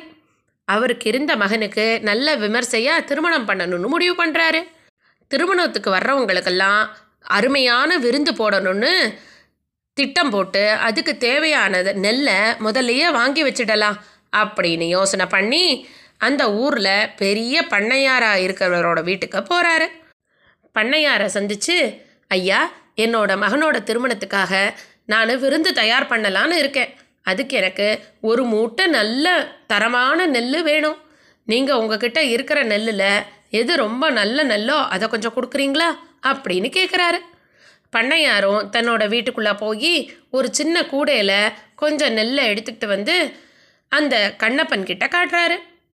அந்த நெல்லை பார்த்த கண்ணப்பனும் அது நல்ல தரமாக உயர்ந்த ஜாதியாக இருக்கிறத பார்த்துட்டு சரி ஐயா இந்த நெல் நல்லா இருக்கு இதையே கொடுங்க அப்படின்னு சொல்கிறாரு பண்ணையாரோ அந்த கூடையில் இருக்க நெல்லை காமிச்சு இந்த நெல் ஆயிரம் ரூபாய் அப்படின்னு சொல்கிறாரு உடனே கண்ணப்பனும் தாங்கிட்டேருந்து ஆயிரம் ரூபாயை எடுத்து பண்ணையார்கிட்ட கொடுத்துட்டு ஐயா உங்கள் ஆளை விட்டு இந்த நெல்லை கொஞ்சம் எங்கள் வீட்டில் இறக்கிடுங்க அப்படின்னு சொல்லிட்டு தன்னோட வேலை விஷயமா வேறு கடைகளுக்கெல்லாம் போயிட்டு அவரோட வீட்டுக்கு வராரு. அவர் வீட்டுக்கு வந்த கொஞ்ச நேரத்தில் பண்ணையாரோட ஆள் ஒருத்தர் வந்து பண்ணையார் கொடுக்க சொன்னாருன்னு சொல்லி ஒரு சின்ன கூட நெல்லை கண்ணப்பன் கிட்ட கொடுத்துட்டு கிளம்பி போயிடுறாரு. இதை பார்த்த கண்ணப்பனுக்கு ஒன்றும் புரியல. என்னது இது? ஒரு மூட்டை நெல் கேட்டால் ஒரு கொஞ்சோண்டு நெல் மட்டும் கூடையில் கொடுத்து விட்ருக்காரு அப்படின்னு சொல்லிட்டு பண்ணையார்கிட்ட போய் அவர் கேட்குறாரு ஐயா நான் உங்ககிட்ட ஒரு மூட்டை நெல் கேட்டேனே. நீங்கள் என்ன கொஞ்சமாக நெல்லை ஒரு கூடையில் போட்டு கொடுத்து அதுக்கு போய் ஆயிரம் ரூபான்னு சொல்கிறீங்களே என்ன ஆச்சு அப்படின்னு கேட்குறாரு அதுக்கு உடனே பண்ணையாரும் நான் எப்போ உங்ககிட்ட ஒரு மூட்டை நெல்லுக்கு பணம் வாங்கினேன் இந்த கூடையில் இருக்கிற நெல்லை காமிச்சு இந்த நெல் ஆயிரம் ரூபான்னு தானே சொன்னேன். அந்த நெல் தான் நீ ஆயிரம் ரூபா பணம் கொடுத்து வாங்கினேன் அதை தான் உன்னோட வீட்டுக்கு கொடுத்து அனுப்பியிருக்கேன். என்ன? எங்கிட்ட வந்து வேணும்ட்டே பிரச்சனை பண்ணுறியா அப்படின்னு கண்ணப்பன் கிட்ட சண்டை போடுறாரு. பண்ணையார் விதண்டாவாதம் பேசினதை கேட்ட கண்ணப்பன் ரொம்ப மனசு கஷ்டப்பட்டு நேராக மரியாதைராமன் கிட்ட போய் முறையிடுறாரு. கண்ணப்பன் சொன்னதெல்லாம் காதில் வாங்கிக்கிட்ட ப மரியாதை ராமனும் பண்ணையாரை கூப்பிட்டு விசாரிக்கிறாரு. பண்ணையாரும் ஐயா நான் இவர்கிட்ட அந்த கூடையில் இருந்த நெல்லை காமிச்சு இது ஆயிரம் ரூபான்னு தான் சொன்னேன். நான் ஒரு மூட்டை நெல் ஆயிரம் ரூபான்னு எப்போவுமே சொல்லலை. அப்படின்னு சாதிக்கிறாரு. இதை கேட்ட மரியாதை ராமன் ஐயா ஒரு கூடை நெல் ஐம்பது ரூபா கூட வராது. ஒரு மூட்டை நெல் தான் ஆயிரம் ரூபா. அது உங்களுக்கே தெரியும். ஏன் இப்படி வேணும்ன்ட்டே பேசுகிறீங்க அப்படின்னு கேட்டோம். பண்ணையார் இல்லை ஐயா வெளியில் எவ்வளோ விலை விற்குதுன்னெலாம் நான் சொல்லலை. நான் சொன்ன விலை அந்த கூடையில் இருக்கிற நெல் ஆயிரம் ரூபான்னு தான் நான் சொன்னேன். அதனால நான் அந்த கூடை நெல்லை இவர் கொடுத்த ஆயிரம் ரூபாய்க்கு கொடுத்துட்டேன்.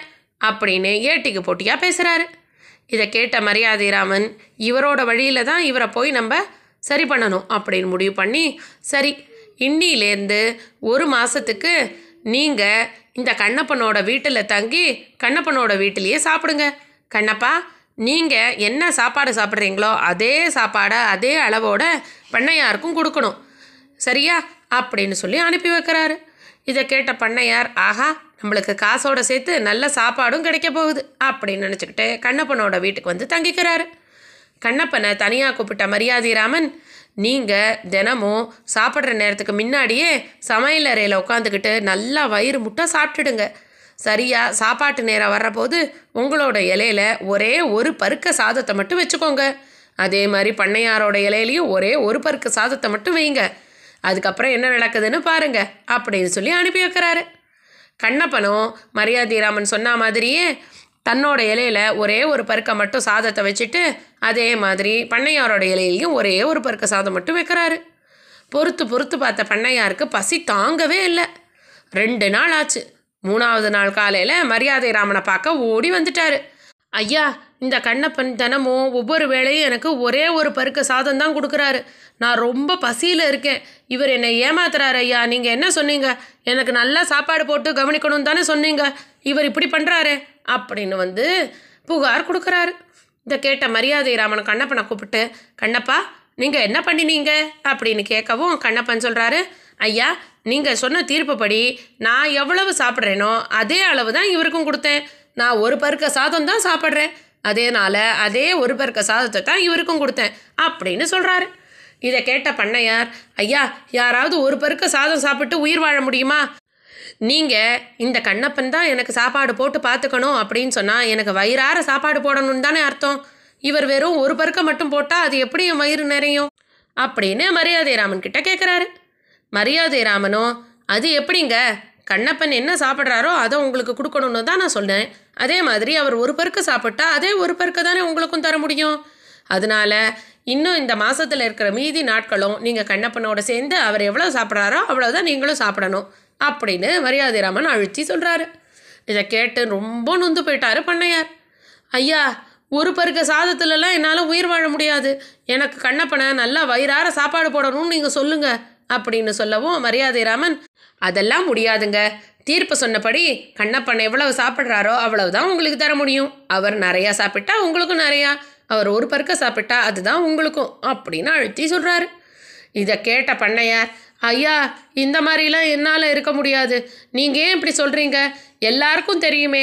சாப்பாடு போடணும்னா வயிறார போடணும்னு தானே அர்த்தம் அப்படின்னு மறுபடியும் சொல்லவும் அப்போ உடனே மரியாதை ராமன் ஏன் நெல் அப்படின்னா அது மூட்டையாக தான் தரணும்னு உங்களுக்கும் தெரியுமே. ஒரு மூட்டை நெல்லுக்கு காசை வாங்கிக்கிட்டு ஒரு கொஞ்சம் நெல்லை கொடுத்து அவரை ஏமாற்ற நீங்கள் பார்த்தீங்களே அது மட்டும் எந்த விதத்தில் நியாயம்? அப்படின்னு கேட்குறாரு அப்போ தான் பண்ணையாருக்கு புத்தி வருது. ஆஹா நம்ம பண்ணினதுக்கு தான் மரியாதை ராமனும் இந்த மாதிரி திருப்பி பண்ணுறாருன்னு அதனால மரியாதை ராமன் கிட்ட மன்னிப்பு கேட்டு கண்ணப்பனுக்கு ஒரு மூட்டை நெல்லுக்கு பதிலாக நல்லா ரெண்டு மூட்டை நெல்லையும் கொடுத்து அவரோட காசையும் திருப்பி கொடுத்துடுறாரு பண்ணையார மரியாதை ராமன் இனிமே இந்த மாதிரி எந்த தப்பும் பண்ணக்கூடாதுன்னு சொல்லி கண்டிச்சு அனுப்பி வச்சிடுறாரு. மதுர மரியாதை ராமனோட சாதுரியமான பேச்சையோ சாமர்த்தியமான தீர்ப்பையும் கேட்ட மக்கள் ரொம்ப சந்தோஷப்படுறாங்க.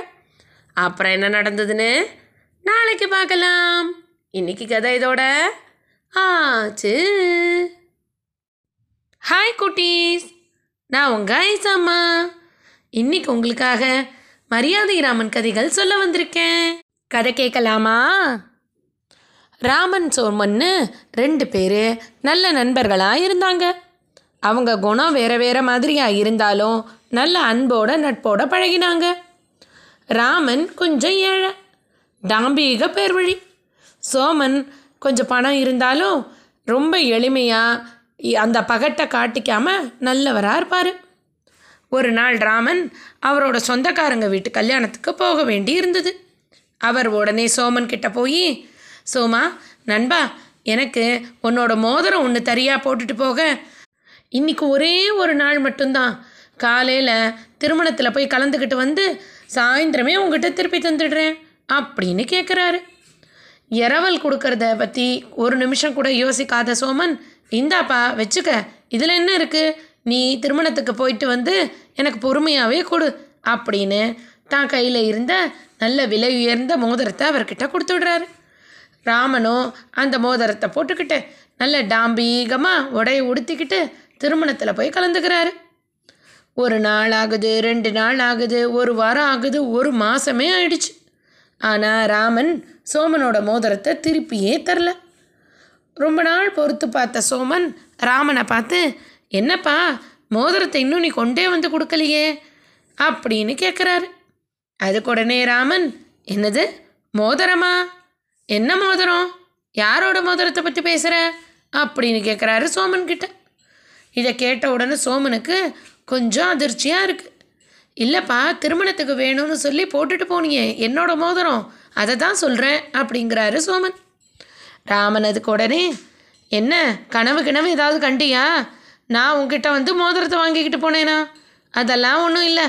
சும்மா ஏதாவது வந்து கேட்டுக்கிட்டு இருக்காத. போ போ அப்படின்னு சொல்லிடுறாரு.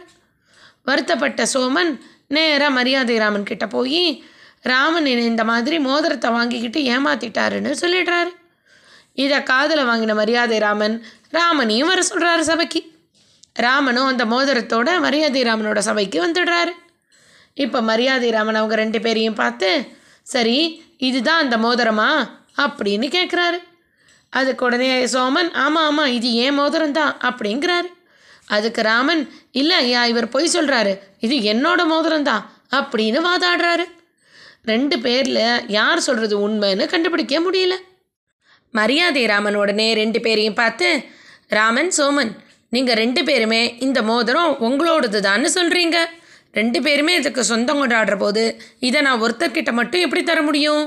அதனால நான் என்ன பண்ணுறேன் இந்த மோதிரத்தோட மதிப்பு எவ்வளோன்னு தெரிஞ்சுக்கிட்டு ஆளுக்கு பாதியாக இந்த மோதிரத்தை பிரித்து கொடுத்துடுறேன் அப்படின்னு சொல்லிட்டு தன்னோட நீதிமன்றத்துக்கு ஒரு பொற்கொல்லரை வர சொல்கிறாரு அந்த பொற்கொல்லர்கிட்ட அந்த மோதிரத்தை கொடுத்து ஐயா இந்த மோதிரம் நல்ல சுத்தமான தங்கம் தானா? இது எவ்வளோ மதிப்பு பெறும்? அப்படின்னு பார்த்து சொல்லுங்கன்னு சொல்லி கொடுக்குறாரு. பொற்கொல்லர் அந்த மோதிரத்தை கையில் வாங்கி அவர் கையில் இருக்கிற உரைக்கிற கல்லில் அந்த மோதிரத்தை நல்லா கர கர கர கரன்னு தேய்க்கிற மாதிரி பண்ணுறாரு இதை பார்த்த சோமன் ரொம்ப பதறி போயிடுறாரு. ஐயா ஐயா என்ன? மோதிரத்தில் கொஞ்சமாக உரைச்சி தான் பார்ப்பாங்க. நீங்கள் என்ன இப்படி பாதி மோதிரத்தை உரக்கல்லையே உரைச்சி எடுத்துருவீங்க போல இருக்கே. அப்படிலாம் பண்ணாதீங்க அப்படின்னு பதறாரு.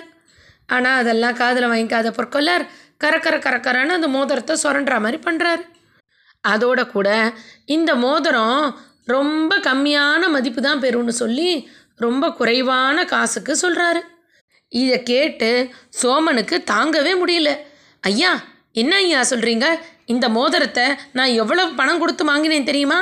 நீங்கள் என்ன அதில் பத்தில் ஒரு பங்கு காசு கூட சொல்ல மாட்டேங்கிறீங்களே? அப்படின்னு வாதாடுறாரு. சோமன் சொன்னதெல்லாம் கேட்ட மரியாதை ராமன் உண்மையிலேயே அந்த மோதிரம் சோமனுக்கு தான் சொந்தம்னு தெரிஞ்சுக்கிட்டு சோமன் கிட்ட அதை ஒப்படைச்சிட்டு ராமனுக்கு தகுந்த தண்டனையும் கொடுத்துடுறாரு. அதோட கூட விளக்கமாக சோமனுக்கு மட்டும்தான் அந்த மோதிரத்தை உரக்கல்லில் ரொம்ப உரைச்சிட போகிறாருங்கிற பதற்றமும் அதோட அந்த மோதிரத்தோட மதிப்பு நிறையா அப்படிங்கிறதும் தெரிஞ்சிருக்கு. அதை வாங்கினவருக்கு தானே இந்த விஷயம் தெரியும். அதனால இந்த மோதிரம் சோமனோடது தான் அப்படின்னு விளக்கம் கொடுக்குறாரு. இதை கேட்டவங்க எல்லாரும் ரொம்ப ஆச்சரியப்படுறாங்க.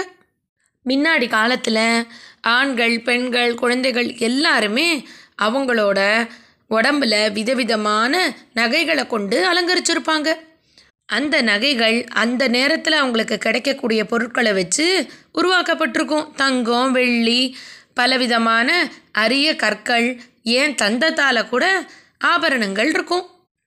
பெண்கள் காதுக்கு தோடு குழை பாம்படம் தண்டட்டி இந்த மாதிரி ஆபரணங்கள் போட்டிருக்கிற போது ஆண்களும் குண்டலம் கடுக்கண் இதெல்லாமும் போட்டிருப்பாங்க. மரியாதை ராமன் வாழ்ந்த ஊரில் ஒரு பெரிய வியாபாரி இருந்தார். அவர் ரொம்ப நல்ல நேர்மையான வழியில் பணம் சம்பாதிச்சார். தன்னோட காதுக்கு அழகான வைரத்தால் ஆன ரெண்டு கடுக்கண்களை போட்டிருந்தாரு. அந்த வைரக்கடுக்கண்கள் ரொம்ப ஜொலிப்போட கண்ணை பறிக்கிற மாதிரி இருக்கும். ஒரு நாள் அந்த வியாபாரி வியாபார விஷயமா அடுத்த ஊருக்கு போனார். அங்கே வேலை முடிய போது இரவு நேரம் ஆனதுனால பொழுது விடிஞ்சு தன்னோட ஊருக்கு போய்க்கலான்னு முடிவு பண்ணி அந்த ஊரில் இருந்த ஒரு சத்திரத்துக்கு இரவு நேரத்துக்கு தூங்கிறதுக்காக போனார். அங்கே நிறைய பேர் படுத்து ஓய்வெடுத்துக்கிட்டு இருந்தாங்க. வியாபாரியும் அங்கே தனக்குன்னு கொடுத்துருந்த இடத்துல போய் நல்லா படுத்துக்கிட்டு தூங்க ஆரம்பிச்சிட்டாரு. அவர் ஒரு பக்கமாக திரும்பி படுத்திருந்ததுனால அவரோட இடது காது கீழே இருந்துச்சு வலது காது மேலே இருந்துச்சு. வியாபாரி ரொம்ப சோர்வோடு அயர்ந்து தூங்கிக்கிட்டு இருந்தாரா? அவருக்கு எதிர்பக்கம் ஒரு திருடன் அங்கே வந்து படுத்துக்கிட்டு இருந்தான். அவன் வியாபாரியோட கடுக்கனை பார்த்து இந்த கடுக்கன் நல்ல விலை பெறும் போல இருக்கே இதை எப்படியாவது களவாடிடணும் அப்படின்னு எல்லாரும் தூங்குறதுக்காக காத்திருந்தான். எல்லாரும் நல்லா அசந்து தூங்கின உடனே மெல்லமாக பூனை போல நடந்து போய் வியாபாரியோட மேலே இருக்கிற வலது காதில் இருக்கிற கடுக்கனை கழட்டி தன்னோட இடது காதில் போட்டுக்கிட்டு வியாபாரிக்கு எதிர்ப்புறம் இடது மேலே வச்ச மாதிரி படுத்து தூங்கிடுறாரு. அடுத்த நாள் காலையில் எந்திரிச்சு பார்த்த வியாபாரி தன்னோட ஒரு காதில் தான் கடுக்கன் இருக்குங்கிறத பார்த்துட்டு இன்னொரு காது கடுக்கன் எங்கன்னு தேடுறாரு. அப்போது அந்த வியாபாரிக்கு எதிர்த்தாப்பில் உட்காந்துருந்த திருடனை அவர் பார்க்குறாரு. தன்னோட கடுக்கன் அவர் காதில் இருக்கே இது எப்படி நடந்திருக்கும்? அப்படின்னு வியாபாரிக்கு ஒன்றும் புரியல. அதனால அந்த திருடன் கிட்ட போய் அந்த கடுக்கனை பற்றி விசாரிக்கலாம் நினைக்கிறதுக்குள்ள அந்த திருடன் வியாபாரியை பார்த்து பெரிய குரல்ல என்னையா இது? எத்தனை பேர் இப்படி புது முறையில் திருடுறதுக்காக கிளம்பி வந்திருக்கீங்க? சத்திரத்தில் அசந்து தூங்குறவங்களோட பொருட்களை எடுத்து நீங்கள் திருடுறதுக்காகவே வந்திருப்பீங்களா? நான் நல்லா தூங்கிக்கிட்டு இருக்கிற போது என்னோட கடுக்கனை எடுத்து உங்கள் காதில் போட்டிருக்கீங்க? அப்படின்னு கத்துறாரு. இதை கேட்ட வியாபாரி அதிர்ந்து போய் அங்கே நிற்கிறாரு அவர் இல்லை இல்லை இது ஏன் கடுக்கன்டான்னு வாதாட. திருடன் இது ஏன் கடுக்கன் வாதாட. இதனால அந்த சத்திரத்தில் இருக்கிறவங்க ரெண்டு பேரையும் அழைச்சிக்கிட்டு வந்து மரியாதை ராமனோட நீதிமன்றத்துக்கு கூட்டிகிட்டு வராங்க. ரெண்டு பேரையும் மரியாதை ராமன் நல்லா தீர விசாரிக்கிறாரு. ரெண்டு பேரோட இடது காதில் மட்டும் கடுக்கன் இருக்கிறதையும் பார்க்குறாரு இப்போது மரியாதை ராமன் அவங்கள பார்த்து நான் உங்களுக்கு நல்ல தீர்ப்பாக சொல்கிறேன் அதுக்கு முன்னாடி நீங்கள் அங்கே சத்திரத்தில் எப்படி படுத்திருந்தீங்களோ அதே மாதிரி கொஞ்சம் படுத்து காட்டுங்க அப்படின்னு சொல்கிறாரு மரியாதை ராமன் சொன்ன மாதிரியே வியாபாரி தன்னோட இடது காதை தர பக்கமாக வச்சுக்கிட்டு ஒரு பக்கமாக படுத்துக்கிறாரு. அதே மாதிரி அந்த திருடனும் வியாபாரிக்கு எதிர்பக்கமாக தன்னோட வலது காதை தரையில் வச்சுக்கிட்டு இடது காதை மேலே வச்சுக்கிட்டு படுத்துக்கிறாரு. இதை பார்த்த மரியாதை ராமன் தன்னோட காவலர்களை கூப்பிட்டு அந்த திருடனை கைது பண்ண சொல்கிறாரு திருடன் வந்து மரியாதை ராமன் கிட்ட ஏன் ஐயா என்னை கைது பண்ணுறீங்க அப்படின்னு கேட்கவும் மரியாதை ராமன் சொல்கிறாரு வியாபாரியோட இடது காது மேலே இருக்குது வலது காது கீழே இருக்குது திருடணும்னு நினைக்கிறவங்க மேல்புறமாக இருக்கிற இடது காதுலேருந்து தான் கடுக்கனை கழட்ட முடியும். வலது காது தரையை ஒட்டி இருக்கிறதுனால அந்த பக்கமாக அவங்களால கடுக்கனை கழட்ட முடியாது. அதே நீங்கள் படுத்திருந்த பக்கத்தில் உங்கள் இடது காது மேலே இருந்துச்சு. வலது காது தரையை ஒட்டி இருந்துச்சு. அப்போது உங்ககிட்டேருந்து யாராவது திருடணும்னு நினச்சா அவங்க உங்கள் இடது காது கடுக்கனை தான் எடுப்பாங்களே ஒழிய வலது காது கடுக்கனை எடுக்க முடியாது. யாரை ஏமாத்த பார்க்குற நீ? அப்படின்னு சொல்லி அந்த திருடன்கிட்டேருந்து கடுக்கனை வாங்கி அந்த நேர்மையான வியாபாரிக்கிட்ட கொடுத்துடுறாரு. அதோட திருடனுக்கு தக்க தண்டனையும் கொடுத்து சிறையிலையும் அனுப்பிச்சிடுறாரு. இதெல்லாம் அந்த பார்த்த சுற்றி இருந்த மக்கள் எல்லாம் மரியாதை ராமனோட புத்தி கூர்மையை பார்த்து வியந்து போயிடுறாங்க. அப்புறம் என்ன நடந்ததுன்னு? நாளைக்கு பார்க்கலாம். இன்னைக்கு கதை இதோட ஆச்சு. ஹாய் குட்டீஸ். நான் உங்கள் ஐசாம்மா. இன்னைக்கு உங்களுக்காக மரியாதை ராமன் கதைகள் சொல்ல வந்திருக்கேன். கதை கேட்கலாமா? மரியாதை ராமன் வாழ்ந்த ஊரில் பாபு கோபுன்னு ரெண்டு பேர் இருந்தாங்க. பாபு ரொம்ப நாள் வெளியூர் பிரயாணம் போகணுங்கிறதுனால தங்கிட்ட இருந்த விலை உயர்ந்த ஒரு ரத்தின கல்லை தன்னோட நண்பனான கோபுக்கிட்ட கொடுத்துட்டு நான் திரும்பி வந்து இதை உங்ககிட்ட வாங்கிக்கிறேன் நண்பா அப்படின்னு சொல்லிட்டு அவர் பிரயாணம் போயிட்டார். அந்த ரத்தினக்கல் ரொம்ப ஜொலிப்போட ரொம்ப அற்புதமாக இருந்துச்சு. கோபுக்கு அதை பார்த்த உடனே பேராசை வந்துடுச்சு. எப்படியாவது அந்த ரத்தினக்கல்லை தானே வச்சுக்கணும்னு. அந்த மாதிரி ஒரு ரத்தனக்கல்லை யாருமே பார்த்துருக்க முடியாது. அது ரொம்ப அபூர்வமானதுன்னு கோபுவுக்கு தோணுச்சு. அதனால் பாபு வந்து கேட்டால் கூட அது திருப்பி தரக்கூடாதுன்னு முடிவு பண்ணி அந்த ரத்தனக்கல்லை எடுத்து தான் பத்திரமா வச்சுக்கிட்டாரு. தன்னோட பிரயாணம் எல்லாம் முடிச்சு வந்த பாபு கோபுக்கிட்ட போய் தன்னோட ரத்தினக்கல்லை திரும்பி தான்னு கேட்டார். அதுக்கு கோபு என்ன பாபு அன்றைக்கே நான் உன்னோட ரத்தினக்கல்லை திருப்பி கொடுத்துட்டேனே. இப்போ மறுபடியும் வந்து கேட்குறியே ஏன் எங்கேயாவது தொலைச்சிட்டியா என்ன? போய் நல்லா தேடிப்பார் அப்படின்னு சொல்லி பாபுவை திருப்பி அனுப்பிடுறாரு.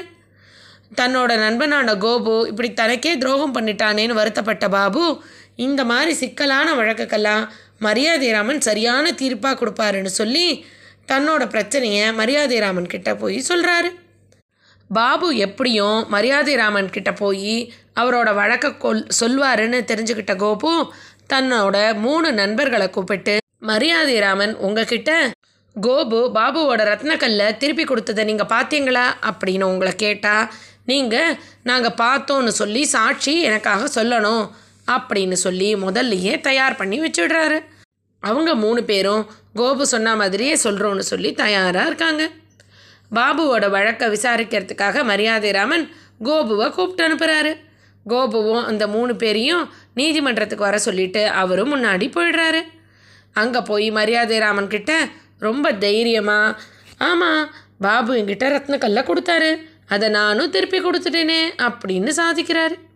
மரியாதை ராமன் உடனே கோபு நீங்கள் ரத்னக்கல்லை கொடுத்தத பார்த்ததுக்கு ஏதாவது சாட்சி இருக்கா? அப்படின்னு கேட்குறாரு அதுக்கு உடனே கோபுவும் ஒரு நிமிஷம் கூட யோசிக்காம ஓ என்னோட வீட்டுக்கு அந்த நேரத்தில் வந்த நாவிதரும் வண்ணானும் கொயவனும் தான் அதுக்கு சாட்சி அப்படின்னு சொல்லி தன்னோட மூணு நண்பர்களையும் கூட்டிகிட்டு வராரு. நாவிதர் சவரத் தொழில் செய்கிறவர் வண்ணானும் ஊரில் இருக்கிற மக்களோட துணிகளெல்லாம் வெளுத்து சுத்தம் பண்ணுறவர் அதே மாதிரி குயவனார் மக்களுக்கு தேவையான மண்பாண்டங்கள் எல்லாம் செய்கிறவர் அவங்க மூணு பேரும் கோபுவுக்காக வந்து மரியாதை ராமன் கிட்ட கோபு பாபுவோட ரத்னக்கல்லை திருப்பி கொடுத்துட்டான்னு பொய் சாட்சி சொல்கிறாங்க அவங்க மூணு பேர் சொல்கிறதுலேயும் மரியாதை ராமனுக்கு நம்பிக்கை வரல. சரி இதுக்கு நம்ம இன்னும் தீவிரமாக ஆராய்ச்சி பண்ணி தான் கண்டுபிடிக்கணும் அப்படின்னு முடிவுக்கு வந்த மரியாதை ராமன்.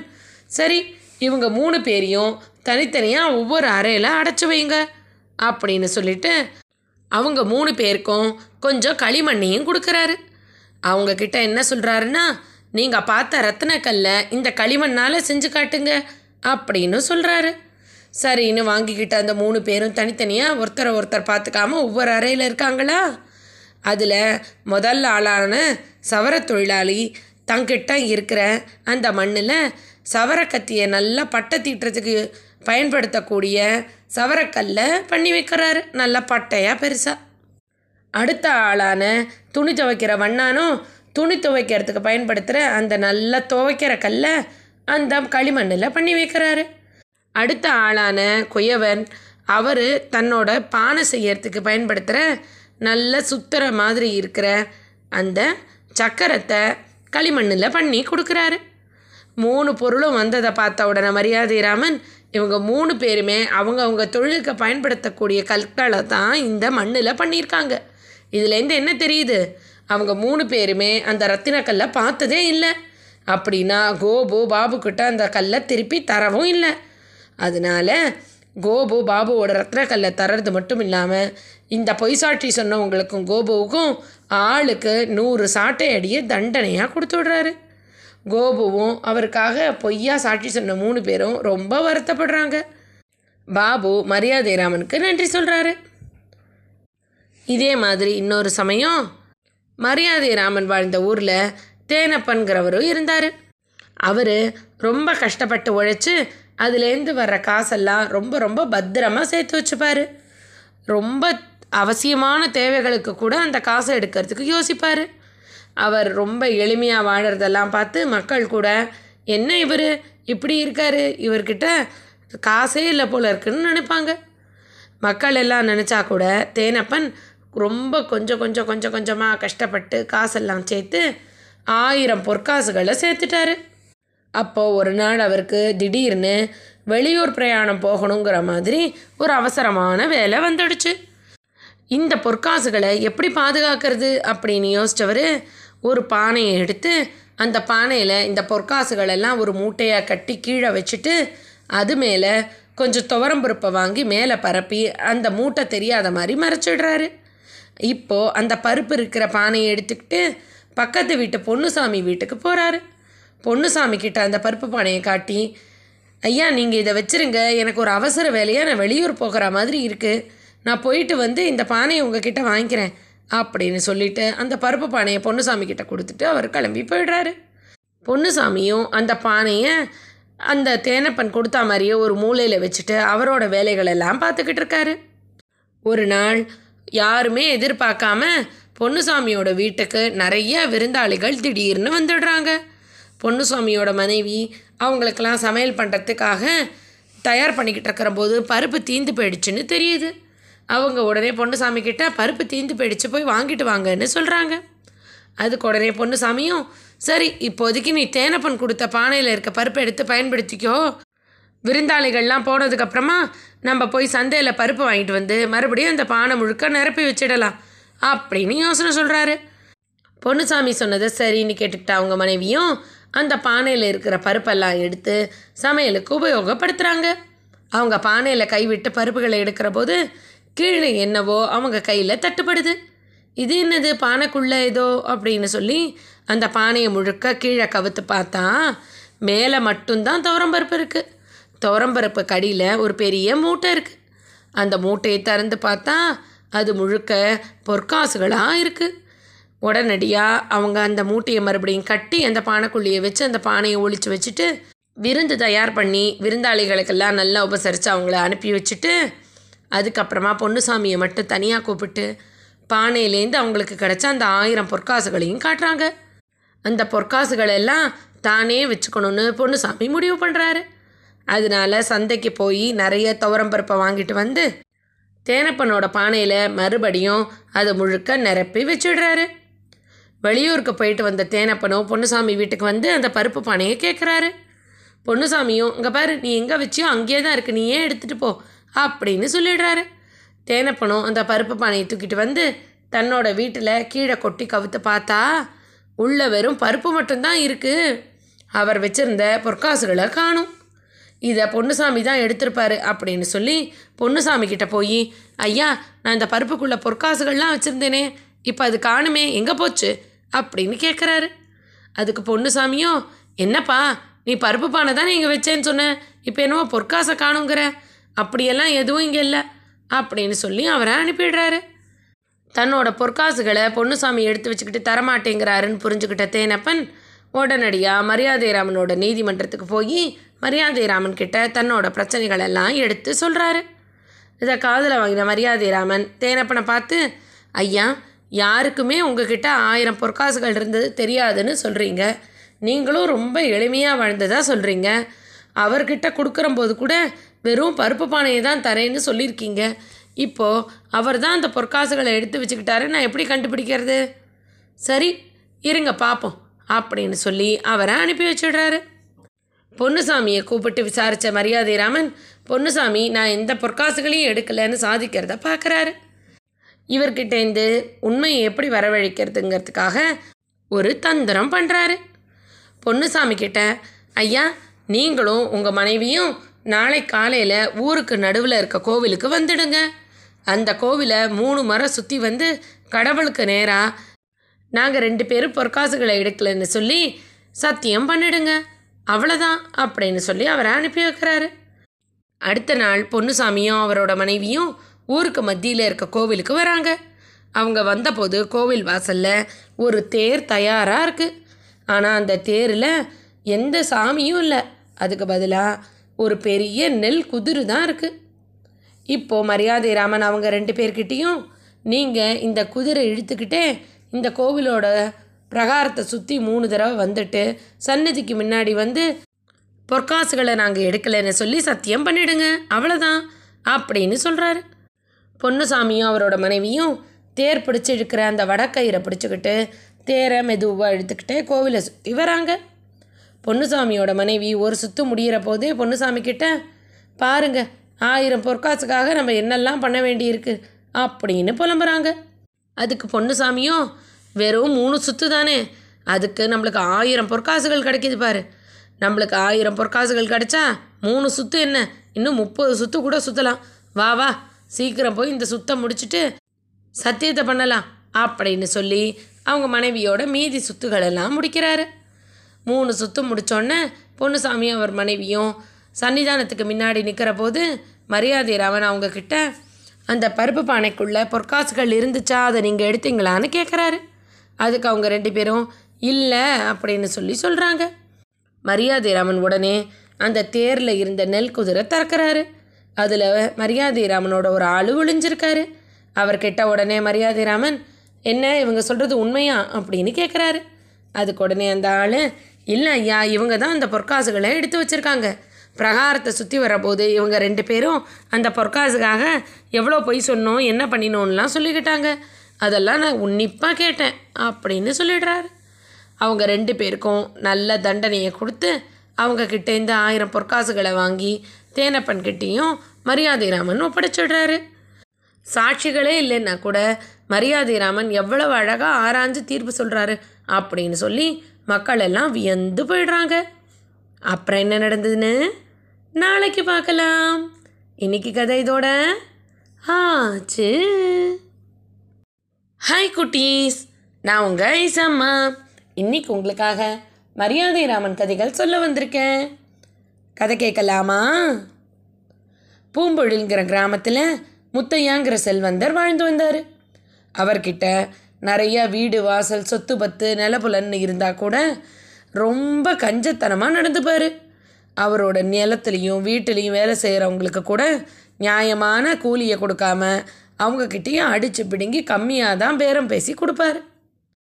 ஒரு நாள் முத்தையா தன்னோட தென்னந்தோப்பில் விளைஞ்ச எல்லா தேங்காய்களையும் எடுத்துக்கிட்டு மாட்டு வண்டியில் பக்கத்து ஊர் சந்தைக்கு போய் விற்றாரு அதில் அவருக்கு நல்ல லாபம் வந்துச்சு. வந்த பைசாவெல்லாம் ஒரு மூட்டையாக கட்டிக்கிட்டு தன்னோட மாட்டு வண்டியிலேயே காட்டு வழியாக வேகமாக தன்னோட ஊருக்கு திரும்பிக்கிட்டு இருந்தார். காட்டு வழியெல்லாம் மேடும் பள்ளமுமா கரடு முரடாக இருந்துச்சு. முத்தையாவோட மாட்டு வண்டியும் அந்த கரடு முரடான பாதையில் இப்படியும் அப்படியுமா குலுங்கலோடு போய்கிட்டு இருந்துச்சு. முத்தையா தான் அந்த வண்டியிலேருந்து கீழே விழுந்துடக்கூடாதுங்கிறதுக்காக மாட்டு வண்டியோட சாணக்கயிறை நல்லா கெட்டியாக பிடிச்சிக்கிட்டு இருந்தார். அவர் சேனத்தை பிடிச்சிக்கிட்டு இருந்தபோது அவரோட பண மூட்டையை தான் பக்கத்தில் வச்சுருந்தாரு. ஒரு சின்ன பள்ளத்தில் மாட்டு வண்டி ஒரு குழுக்களோடு ஏறி இறங்கின போது அவரோட பணமூட்டை அங்கே கீழே விழுந்துடுச்சு. இருட்டுற நேரமானதுனால முத்தையாவுக்கு தன்னோட மூட்டை கீழே விழுந்தது தெரியல. பூம்பொழியில் தன்னோட வீட்டுக்கு திரும்பி வந்த முத்தையா தன்னோட பொருட்கள் எல்லாம் வண்டியிலேருந்து எடுத்து உள்ளே வைக்கிற போது தான் அவரோட பணப்பையை காணுங்கிறத பார்த்தாரு. எங்கே போச்சு அந்த பைய? அதில் ஆயிரம் பொற்காசுகள் இருந்துச்சே. அப்படின்னு சொல்லி வேக வேகமாக மாட்டு வண்டியில் இருக்கிற எல்லா இடமும் தேடிட்டாரு. ஆனால் அந்த பொற்காசு பை மட்டும் அவருக்கு கிடைக்கவே இல்லை. முத்தையாவால் இதை தாங்கிக்கவே முடியல. ஒன்றா ரெண்டா ஆயிரம் பொற்காசு. எப்படி இதை நம்ம திருப்பி கண்டுபிடிக்கிறது? அப்படின்னு யோசிச்ச முத்தையா உடனடியாக அந்த ஊரில் நல்லா முரசு அறிவிக்கிறவர் ஒருத்தரை கூப்பிட்டு என்னோட பணப்பையை யார் பத்திரமா எடுத்து எனக்கு தராங்களோ அவங்களுக்கு நான் தகுந்த சன்மானம் தருவேன் அப்படின்னு முரசு கொட்டி ஊர் மக்களுக்கு எல்லாம் அறிவிப்பு கொடுங்க அப்படின்னு சொல்கிறாரு முரசு கொட்டுறவரும் அடுத்த நாள் தன்னோட மடசை எடுத்துக்கிட்டு போய் ஊர் மக்களுக்கு எல்லாம் காதில் விடுற மாதிரி டம் டம்னு அதை கொட்டிட்டு நம்ம ஊர் முத்தையாவோட பணப்பை காணாமல் போயிடுச்சு. அந்த பையில் ஆயிரம் பொற்காசுகள் இருந்துச்சு. அந்த பணப்பையை யார் பத்திரமா மறுபடியும் முத்தையா கிட்ட கண்டுபிடிச்சு கொடுக்குறீங்களோ? அவங்களுக்கு முத்தையா தகுந்த சன்மானம் கொடுக்கறதா அறிவிச்சிருக்காரு. அப்படின்னு ஊர் மக்கள் காதில் விடுற மாதிரி உரத்த குரலில் சொல்லிடுறாரு. ஊர் மக்கள் எல்லாம் யார்கிட்டையாவது அந்த பணப்பை கிடைச்சா முத்தையா கிட்ட கொடுத்து நல்ல சன்மானத்தை வாங்கிக்கணும் அப்படின்னு ஒருத்தருக்கு ஒருத்தர் பேசிக்கிறாங்க. ஒரு வாரம் ஆன போதும் கூட முத்தையாவோட பணப்பை யாருக்கிட்டேயும் கிடைக்கல. முத்தையா ரொம்ப கவலையில் இருக்காரு. எங்கே போச்சுன்னே தெரியலையே இந்த பை. நம்மளுக்கு ஆயிரம் பொற்காசுகள் இப்போ நஷ்டமாக போச்சே அப்படின்னு புலம்பிக்கிட்டு இருக்காரு. அந்த சமயத்தில் பக்கத்து ஊர்லேருந்து முத்தையாவோட பூம்பொழிலுக்கு பூபாலன்கிறவர் வராரு. அவர் ரொம்ப ஏழை. அவருக்கு அந்த ஊரில் எந்த வேலையும் கிடைக்காதனால பூம்பொழிலையாவது ஏதாவது வேலை செஞ்சு தன்னோட வாழ்க்கையை முன்னேற்றிக்கலாம்னு நினச்சி பூம்பொழிலுக்கு வராரு. அவர் அந்த காட்டை கடந்து பூம்பழலை நோக்கி வரபோது காட்டு பாதையில் அவர் காலு எதிலையோ டம்முன்னு இடிச்சிடுது. கீழே குனிஞ்சு அது என்னன்னு பார்த்தா அங்கே ஒரு பணப்பை இருக்குது அந்த பணப்பையை எடுத்து பார்த்த பூபாலன் இது யாரோட பையா இருக்கும்னு தெரியலையே. எதுக்கும் நம்ம பூம்பொழியில் இதை பற்றி விசாரிக்கலாம்னு நினச்சி அந்த பையை அப்படியே எடுத்துக்கிட்டு வராரு. கடைவீதியில் போய் கடை வச்சிருக்கிறவர்கிட்ட இந்த ஊரில் யாரோட பையாவது காணாமல் போயிடுச்சான்னு விசாரிக்கிறாரு. அதுக்கு அந்த கடைக்காரரும் முத்தையாவோட பை காணாமல் போனதையும் அதை கண்டுபிடிச்சு தர்றவங்களுக்கு முத்தையா நல்ல சன்மானம் தரேன்னு சொல்லியிருக்கிறதையும் சொல்கிறாரு இதை கேட்ட உடனே பூபாலன் எப்படியாவது இந்த பைய அந்த முத்தையா கிட்டே சேர்த்துடணும். அதுக்கப்புறம் நம்ம நல்ல வேலையாக தேடிக்கணும் அப்படி நினச்சிக்கிட்டு வேகமாக முத்தையாவோட வீட்டுக்கு போகிறாரு அந்த கடைக்காரரு மீதி கடைக்காரர்களையும் ஊர்க்காரர்களையும் பூபாலன் முத்தையாவோட பையை திருப்பி கொடுத்தா முத்தையா பூபாலனுக்கு எவ்வளவு காசு கொடுக்குறாரு? என்ன சன்மானம் கொடுக்குறாருன்னு தெரிஞ்சுக்கலாம் அப்படிங்கிற ஆவலோட முத்தையாவோட வீட்டுக்கு எல்லாருமா போகிறாங்க ஏன்னா முத்தையாவோ ஒரு சரியான கஞ்சன். அவர் பூபாலனுக்கு எவ்வளவு கொடுக்குறாருன்னு தெரிஞ்சுக்கணுன்னு ஒரு ஆர்வம். எல்லாரும் அங்கே வந்து பார்க்குற போது முத்தையா பூபாலன் கொடுத்த பணப்பையை திறந்து பார்த்து தன்னோட பொற்காசுகள் எல்லாம் பத்திரமா இருக்கிறத தெரிஞ்சுக்கிறாரு. அதுக்கப்புறம் அவருக்கு வழக்கமான தன்னோட கெட்ட குணம் தலை தூக்கிடுது. இது நம்ம காசு. நம்ம எதுக்கு இந்த பூபாலனுக்கு சன்மானம்லாம் கொடுக்கணும்? எப்படியாவது இவனை இந்த இடத்த விட்டு விரட்டி விட்டுறணும்.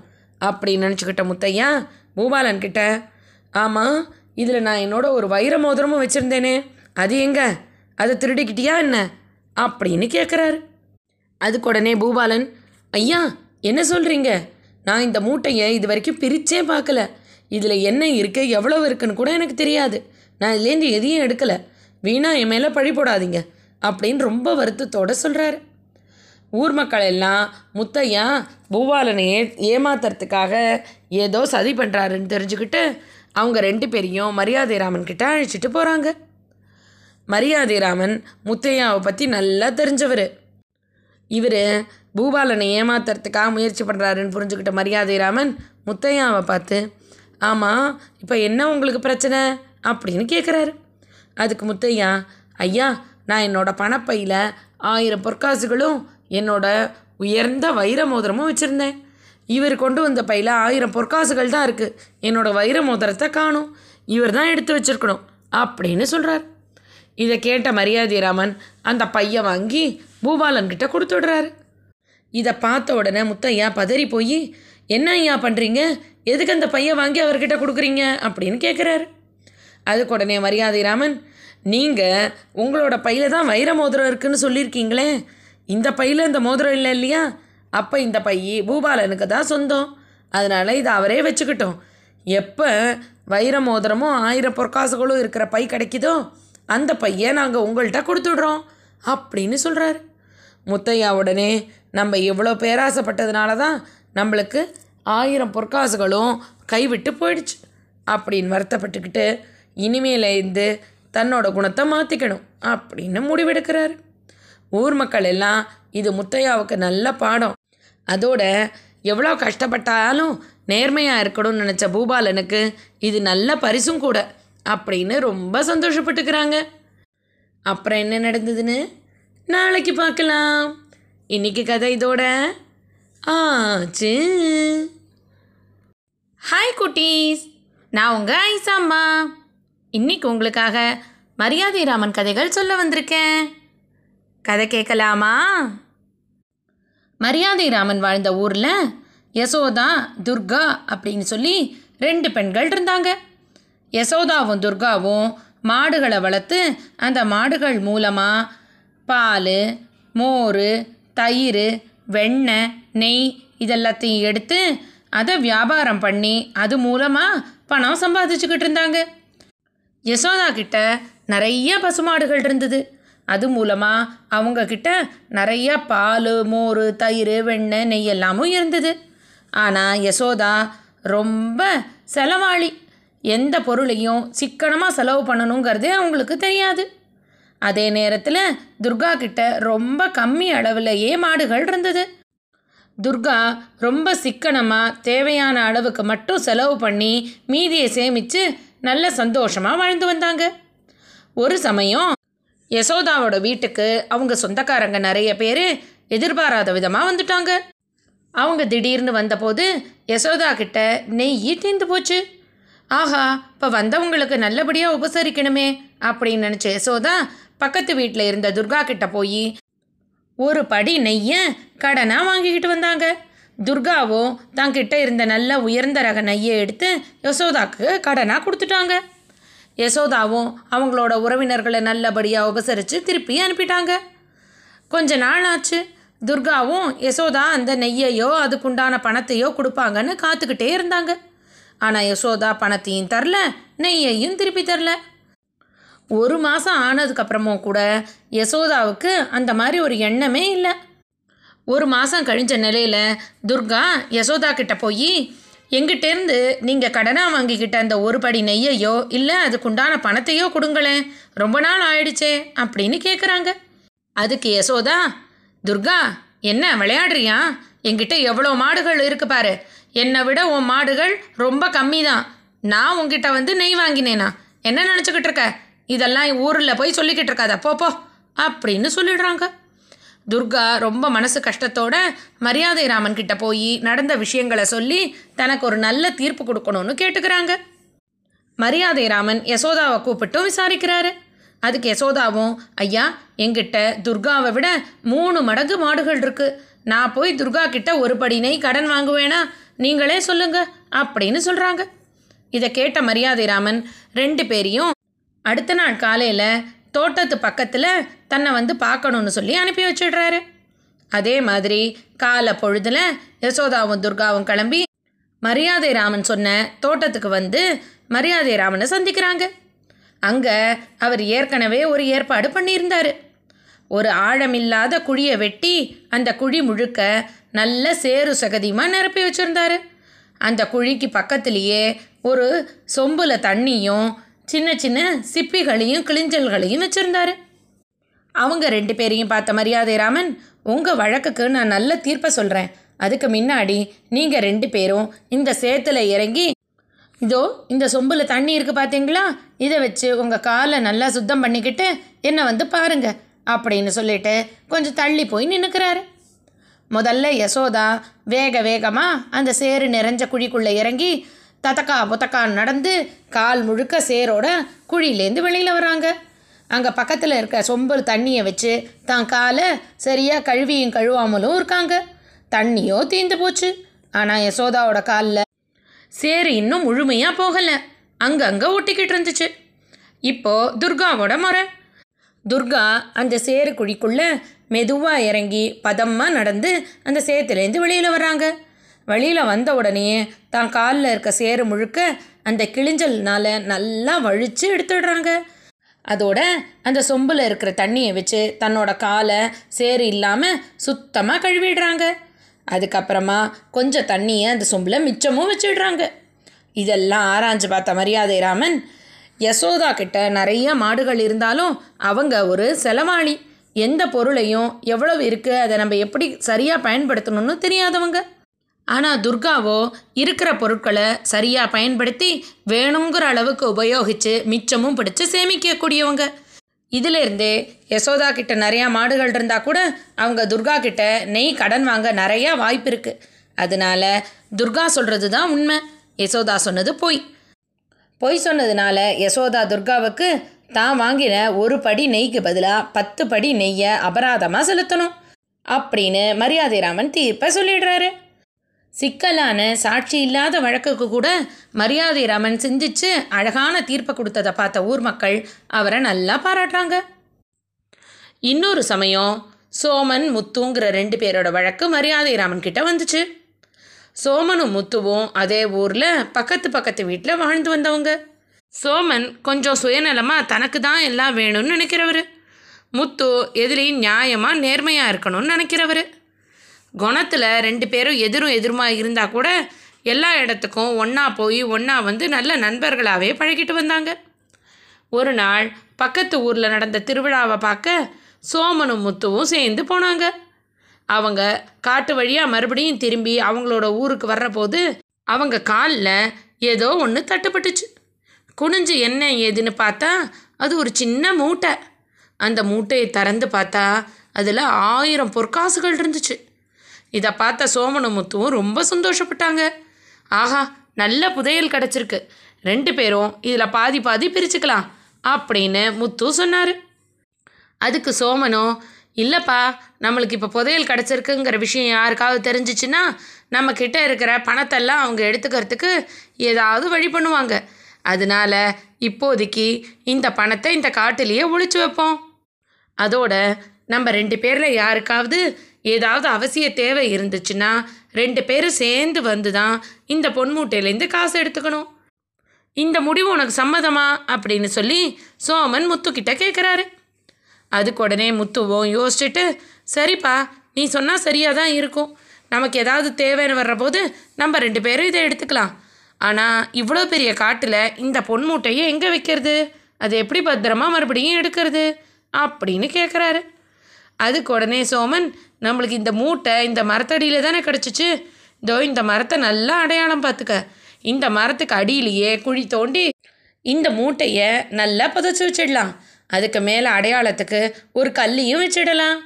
நம்ம ரெண்டு பேருக்கும் எப்போ பணம் தேவைப்படுதோ அப்போ ரெண்டு பேருமா சேர்ந்து வந்து எடுத்துக்கலாம் அப்படின்னு சொல்கிறாரு சோமன் சொன்னதை கேட்ட முத்துவும் சரின்னு சொல்லி அதேபடி ரெண்டு பேரும் அந்த மரத்துக்கு கீழேயே ஒரு குழி தோண்டி அந்த பொன் மூட்டையை உள்ளே வச்சு நல்லா மண்ணை போட்டு மூடி அடையாளத்துக்கு ஒரு கல்லையும் வச்சுட்டு அவங்களோட ஊருக்கு திரும்பி வந்துடுறாங்க. கொஞ்ச நாள் கழிச்சு முத்துவுக்கு எதிர்பாராத சில செலவுகள் வந்துடுது. அந்த செலவை சமாளிக்கிறதுக்கு அந்த புதையலில் இருக்க காசு வந்தால் ரொம்ப உதவியாக இருக்கும்னு நினச்ச முத்து உடனே தன்னோட நண்பனான சோமனியை கூப்பிட்டுக்கிட்டு காட்டுக்கு போய் மரத்தடியில் இருக்கிற புதையலை எடுத்துடணும்னு நினைக்கிறாரு. அவர் உடனே சோமன் கிட்ட போய் நண்பா உனக்கே தெரியும் இப்போ எனக்கு சில எதிர்பாராத செலவுகள்லாம் வந்திருக்கு. அதை சமாளிக்கிறதுக்கு எனக்கு பணம் தேவை. அதனால் அந்த பொற்காசில் என்னோட பங்கை எனக்கு கொடுத்தேன்னா எனக்கு ரொம்ப உதவியாக இருக்கும் அப்படின்னு சொல்கிறாரு சோமனு உடனே முத்து கூட சரி வா நம்ம போய் எடுத்துகிட்டு வந்துடலாம் அப்படின்னு சொல்லிட்டு ரெண்டு பேரும் காட்டுக்கு போகிறாங்க அங்கே அந்த மரத்தை கண்டுபிடிச்சு அந்த மரத்துக்கடியில் இருந்த கல்லை நவுத்தி குழியை தோண்டி பார்த்தா உள்ள ஒன்றுமே இல்லை. பொற்காசுகள் இருந்த மூட்டையை காணும். இதனால முத்துவும் சோமுவும் அதிர்ச்சி அடைஞ்சிடுறாங்க.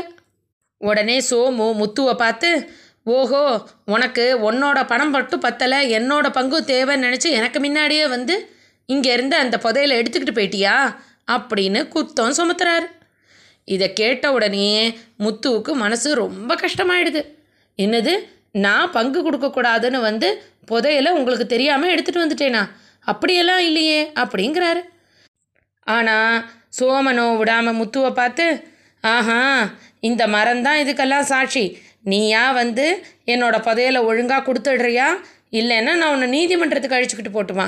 அப்படின்னு சொல்கிறாரு சோமன் சொன்னதை கேட்ட முத்துவும் நீ என்ன நீதிமன்றத்துக்கு போகிறது நானே வந்து புகார் கொடுக்குறேன் அப்படின்னு சொல்லி சோமனும் முத்துவுமா மரியாதை ராமனோட நீதிமன்றத்துக்கு வந்து அவங்களோட கதையெல்லாம் சொல்லி எங்களோட பொற்காசுகளை காணும் அப்படின்னு சொல்கிறாங்க அப்போ சோமன் இந்த முத்து தான் என்னோட காசை எடுத்துட்டான்னு சொல்கிறாரு இதை கேட்ட மரியாதை ராமன் சரி நீங்கள் பொற்காசுகளை வச்சதுக்கும் அதை இப்போ யாராவது எடுத்ததுக்கும் ஏதாவது சாட்சி இருக்கா அப்படின்னு கேட்குறாரு அதுக்கு உடனே முத்து ஐயா நாங்கள் காட்டில் ரெண்டு பேர் தான் இருந்தோம்.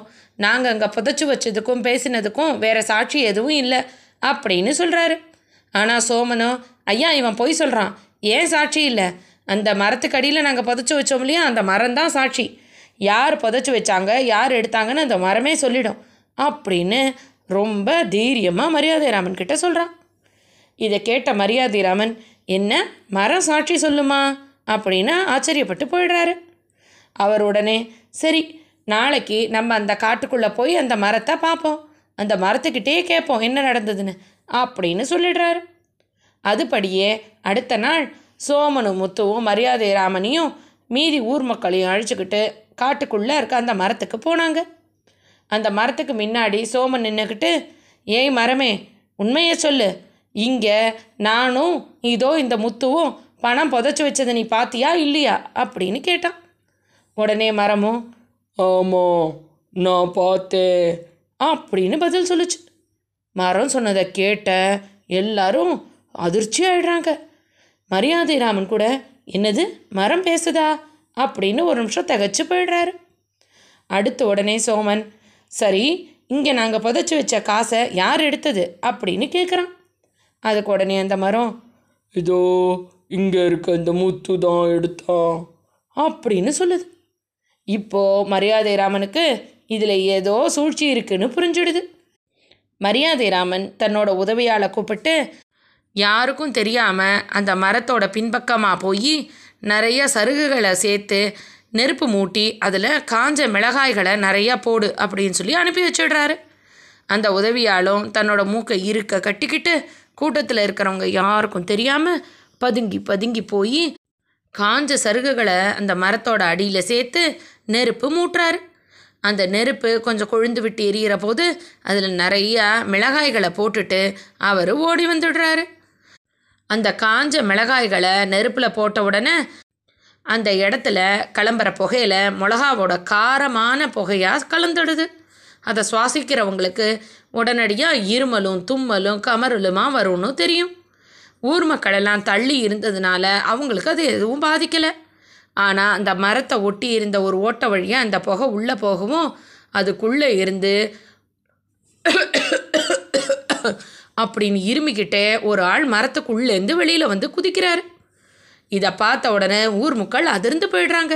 யார் அது அப்படின்னு? அது யாருன்னு பார்த்தா அவர் சோமனோட வயதான அப்பா. எப்படியும் மரியாதை ராமன் அந்த மரத்துக்கிட்ட வந்து அந்த மரத்துக்கிட்ட கேள்வி கேட்பாருன்னு புரிஞ்சுக்கிட்ட சோமன் தன்னோட அப்பாவை அந்த மரத்துக்குள்ளே இருந்த பொந்து வழியாக உள்ளே இறக்கி மரம் பேசுகிற மாதிரி முத்து தான் அந்த காசை எடுத்தான்னு பொய் சொல்ல சொல்லியிருக்காரு. சோமன் எப்போ மரந்தான் சாட்சி அதுவே பதில் சொல்லுன்னு சொன்னாரோ அதை கேட்ட மரியாதை ராமன் சோமன் போன உடனே முத்துவை மட்டும் தனியாக கூப்பிட்டு அந்த மரத்தோட அடையாளங்களை கேட்குறாரு அப்போ முத்து அது ஒரு பொந்து விழுந்த மரம் அப்படின்னு அவர்கிட்ட சொல்லவும் சரி அதுக்குள்ளே யாராவது ஒளிஞ்சிருக்க வாய்ப்பு இருக்குது அப்படின்னு சந்தேகித்த மரியாதை ராமன் வர்றபோதே கையில் நிறைய வரமிளகாய்களையும் கொண்டு வந்திருந்தாரு. சோமன் பண்ணின தப்பை ஊர் மக்களுக்கு எடுத்து காட்டணும்னு மரியாதை ராமன் நடந்துக்கிட்டதை பார்த்த மக்களும் ரொம்ப ஆச்சரியப்பட்டு போயிட்டாங்க. முத்துவை ஏமாற்றி புதையில எடுத்துக்கிட்ட சோமன் அதை முழுக்க முத்துவுக்கே திருப்பி கொடுக்கணும்னு சொல்லி மரியாதை ராமன் தீர்ப்பு சொன்னார்.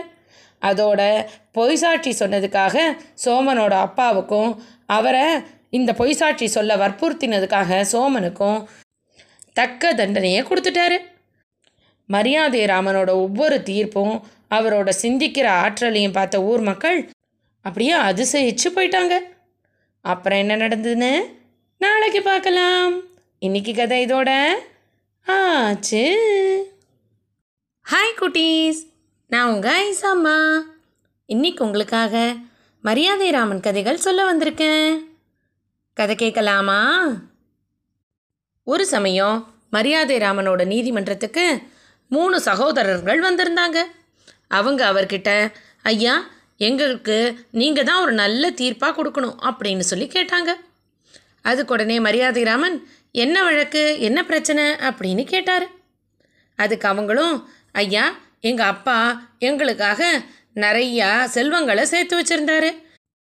அவர் இறந்து போகிறதுக்கு முன்னாடி எங்கள் மூணு பேரையும் கூப்பிட்டு பெரிய அண்ணனுக்கு இருக்கிற சொத்துல பாதியும் ரெண்டாவது அண்ணனுக்கு மூணில் ஒரு பங்கும் எனக்கு ஒம்போதில் ஒரு பங்கும் அப்படின்னு சொல்லி பிரிச்சுக்க சொன்னார்.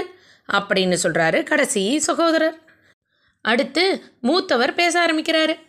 ஆமாங்க ஐயா தம்பி சொன்ன மாதிரி நாங்களும் எங்கள் அப்பாவோட வீடு நிலம் மீதி செல்வங்கள் எல்லாம் அவர் ஆசைப்பட்டபடியே பெரியவனானா சொத்துல பாதியும் எனக்கு அடுத்து இருக்கிற என்னோட மொதல் தம்பி மூணில் ஒரு பங்கும் கடைசி தம்பி ஒம்போதில் ஒரு பங்குமா பிரித்து எடுத்துக்கிட்டோம். அப்படின்னு சொல்கிறாரு இப்போ நடுவில் இருக்கிறவர் மரியாதை ராமனை பார்த்து இருக்கிற எல்லா செல்வங்களையும் பிரித்ததில் எங்களுக்கு எந்த பிரச்சனையும் வரலங்கய்யா எங்கள் அப்பா பதினேழு யானைகளை வளர்த்து வந்தார். இப்போ இந்த யானைகளை எப்படி எங்கள் அப்பா ஆசைப்பட்டபடி கொல்லாமல் பங்கு போடுறதுன்னு எங்களுக்கு தெரியல. அதுக்காக தான் நீங்கள் இதுக்கு ஒரு நல்ல தீர்ப்பாக சொல்லுவீங்கன்னு உங்களை தேடி வந்தோம் அப்படின்னு பிரச்சனையை மரியாதை ராமன் கிட்ட சொல்கிறாரு எல்லாத்தையும் காதில் வாங்கிக்கிட்ட மரியாதை ராமன் சரி நீங்கள் மூணு பேரும் நாளைக்கு யானைகளை கட்டி போட்டிருக்க கொட்டடிக்கு வந்துருங்க.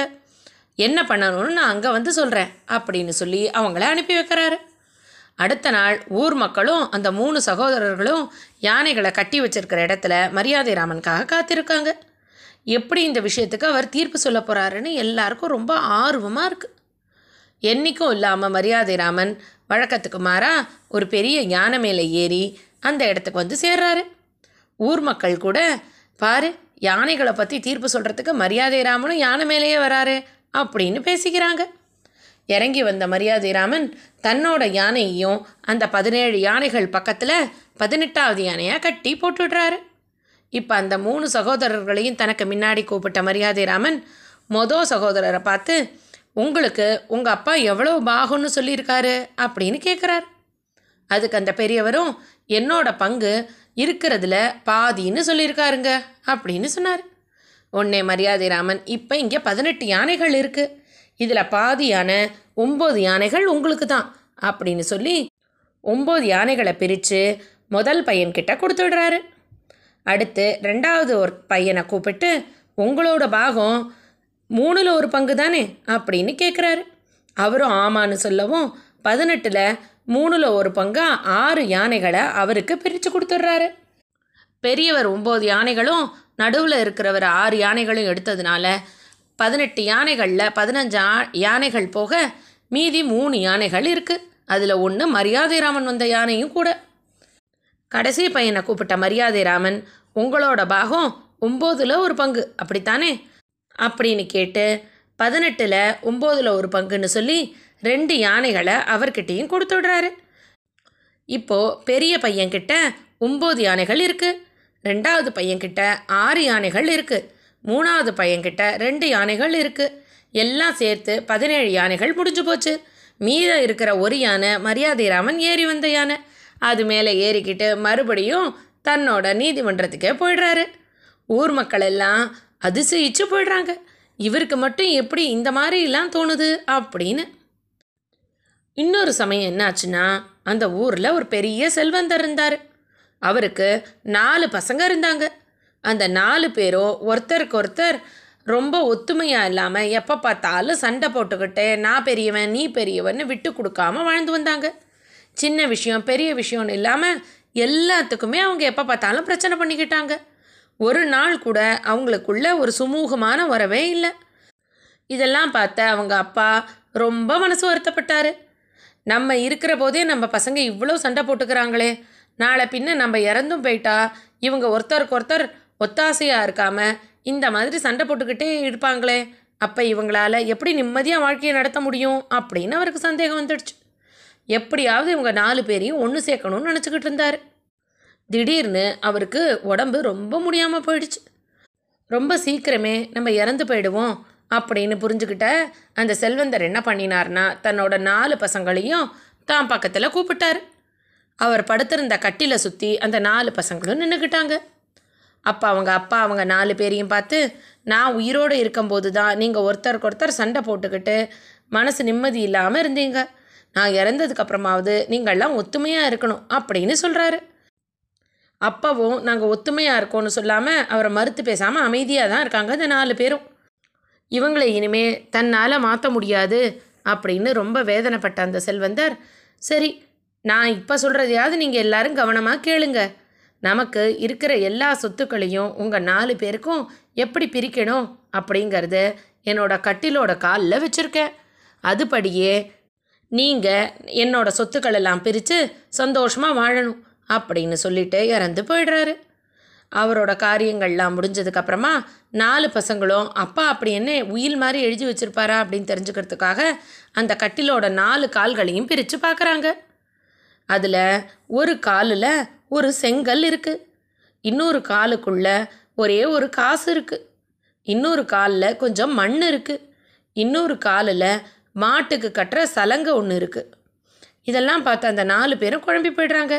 என்னது இது? இதை போய் சொத்துன்னு சொல்லியிருக்காரு இந்த அப்பா. இதை வச்சு நம்ம என்ன பண்ண முடியும்? அப்படின்னு அவங்களுக்கு தோணுது. அவங்க சரி இந்த விஷயத்துக்கு நல்லபடியாக தீர்ப்பு சொல்லக்கூடியது மரியாதை ராமன் தான் அப்படின்னு சொல்லி எல்லாருமா கிளம்பி மரியாதை ராமனோட நீதிமன்றத்துக்கு போகிறாங்க அவர்கிட்ட ஐயா எங்கள் அப்பா இந்த கட்டிலோட நாலு காலையும் ஆளுக்கு ஒன்றா எடுத்துக்க சொன்னார். ஆனால் அதுக்குள்ளே எந்த செல்வமும் இல்லை. இந்த மாதிரி மாட்டுக்கு கட்டுற சலங்கையும் மண்ணும் ஒரே ஒரு செங்கலும் ஒரே ஒரு செப்பு காசும் தான் இருக்குது அப்படின்னு சொல்கிறாங்க இதெல்லாம் கேட்டுக்கிட்ட மரியாதை ராமன் அந்த செல்வந்தரோட புத்திசாலித்தனத்தை நினச்சி சந்தோஷப்பட்டுக்கிறாரு. அவருக்கும் இந்த நாலு பசங்களும் எப்போ பார்த்தாலும் சண்டை போட்டுக்கிறது தெரியும். அவர் உடனே அவங்க நாலு பேரையும் பார்த்து உங்கள் அப்பா அவர்கிட்ட இருக்கிற சொத்தை சரியாக தான் பிரித்து கொடுத்துருக்காருன்னு சொல்கிறாரு அவங்க புரியாமல் பார்க்கவே அவங்களுக்கு விளக்கமும் சொல்கிறாரு செங்கல்ங்கிறது உங்கள் அப்பாவோட வீட்டை குறிக்குது. அந்த வீடு மொதல் பையனுக்காக. அதனால தான் அவருக்கு செங்கல் இருக்கிற கட்டில் காலை கொடுத்துருக்காரு. ரெண்டாவது கட்டில் காலில் இருக்கிற மண் உங்கள் அப்பா கிட்ட இருக்கிற வயல்களெல்லாம் குறிக்கும். அது ரெண்டாவது பையனுக்கு. அவர் அந்த உங்கள் அப்பாவோட எல்லா வயல்களையும் தோப்புகளையும் அவர் எடுத்துக்கணும். மூணாவது பையனோட கையில் இருக்கிற கட்டில் இருக்கிற செப்பு காசு உங்கள் அப்பா சேர்த்து வச்ச தங்கம் வெள்ளி இன்னும் பிற சாமான்கள் எல்லாம் அந்த பையனுக்கு சொந்தம்னு காட்டுது. கடைசி பையன் கையில் இருக்கிற மாட்டோட சிலங்க உங்கள் அப்பா கிட்ட இருக்கிற கால்நடைகள் ஆடு மாடு எல்லாமே அந்த கடைசி பையனுக்கு சொந்தம்னு காட்டுது. அதுபடி நீங்கள் உங்கள் அப்பாவோட சொத்துக்கள் எல்லாம் பிரிச்சுக்கணும் அப்படின்னு சொல்லிடுறாரு. இதை கேட்ட அந்த நாலு பேரும் ஒருத்தர் முகத்தை ஒருத்தர் பார்த்துக்கிறாங்க. அப்போது பெரிய பையன் சொல்கிறாரு ஐயா வீடை மட்டும் வச்சுக்கிட்டு நான் என்ன பண்ணுறது எனக்கு வருமானத்துக்கு வழியே கிடையாது. நிலமும் இல்லாமல் காசும் இல்லாமல் ஆடு மாடுகளும் இல்லாமல் நான் எப்படி என்னோடய வாழ்க்கையை வீடை மட்டும் வச்சுக்கிட்டு நடத்த முடியும்? அப்படின்னு ஆதங்கமாக கேட்குறாரு அதே மாதிரியே ரெண்டாவது பையனும் ஐயா நிலத்தை மட்டும் கொடுத்தா போதுமா? அதில் விழறதுக்கு ஏர்மாடு வேண்டாமா? போடுறதுக்கு விதைகள் வேண்டாமா? வேறு எதுவுமே இல்லாமல் நான் மட்டும் எப்படி வெறும் நிலத்தை வச்சுக்கிட்டு வாழ முடியும் வீடும் இல்லாமல் அப்படின்னு கேட்குறாரு ரெண்டாவது. மூணாவது பையன் சொல்கிறாரு ஐயா வெறும் காசை மட்டும் என்கிட்ட கொடுத்தா நான் எந்த வீட்டில் போய் தங்குவேன்?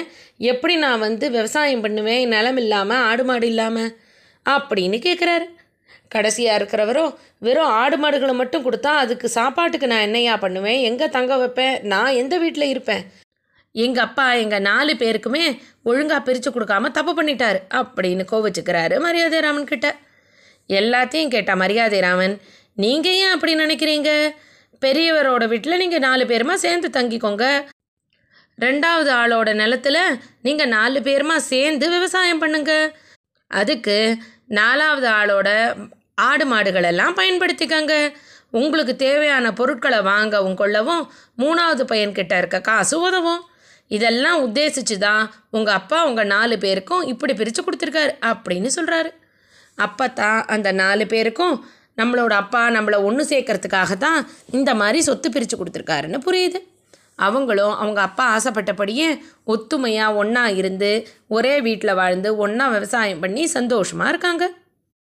மரியாதை ராமனோட கதைகள் எல்லாம் ரொம்ப அறிவுபூர்வமானது. பல சமயம் மரியாதை ராமனோட கதைகள் தெனாலிராமன் கதைகளாவோ பீர்பால் சொன்னதாவோலாம் கூட மாறி வந்திருக்கு.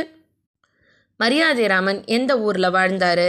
என்ன மாதிரியான வாழ்க்கையை வாழ்ந்தார் அப்படின்னு தெரியாட்டி கூட மரியாதை ராமனோட கதைகள் என்றைக்கு நிலச்சிருக்கும்? இதோட மரியாதை ராமனோட கதைகள் நிறைவடைஞ்சிடுச்சு. வேற ஒரு கதையோட அப்புறம் பார்க்கலாம். இன்னைக்கு கதை இதோட ஆச்சு.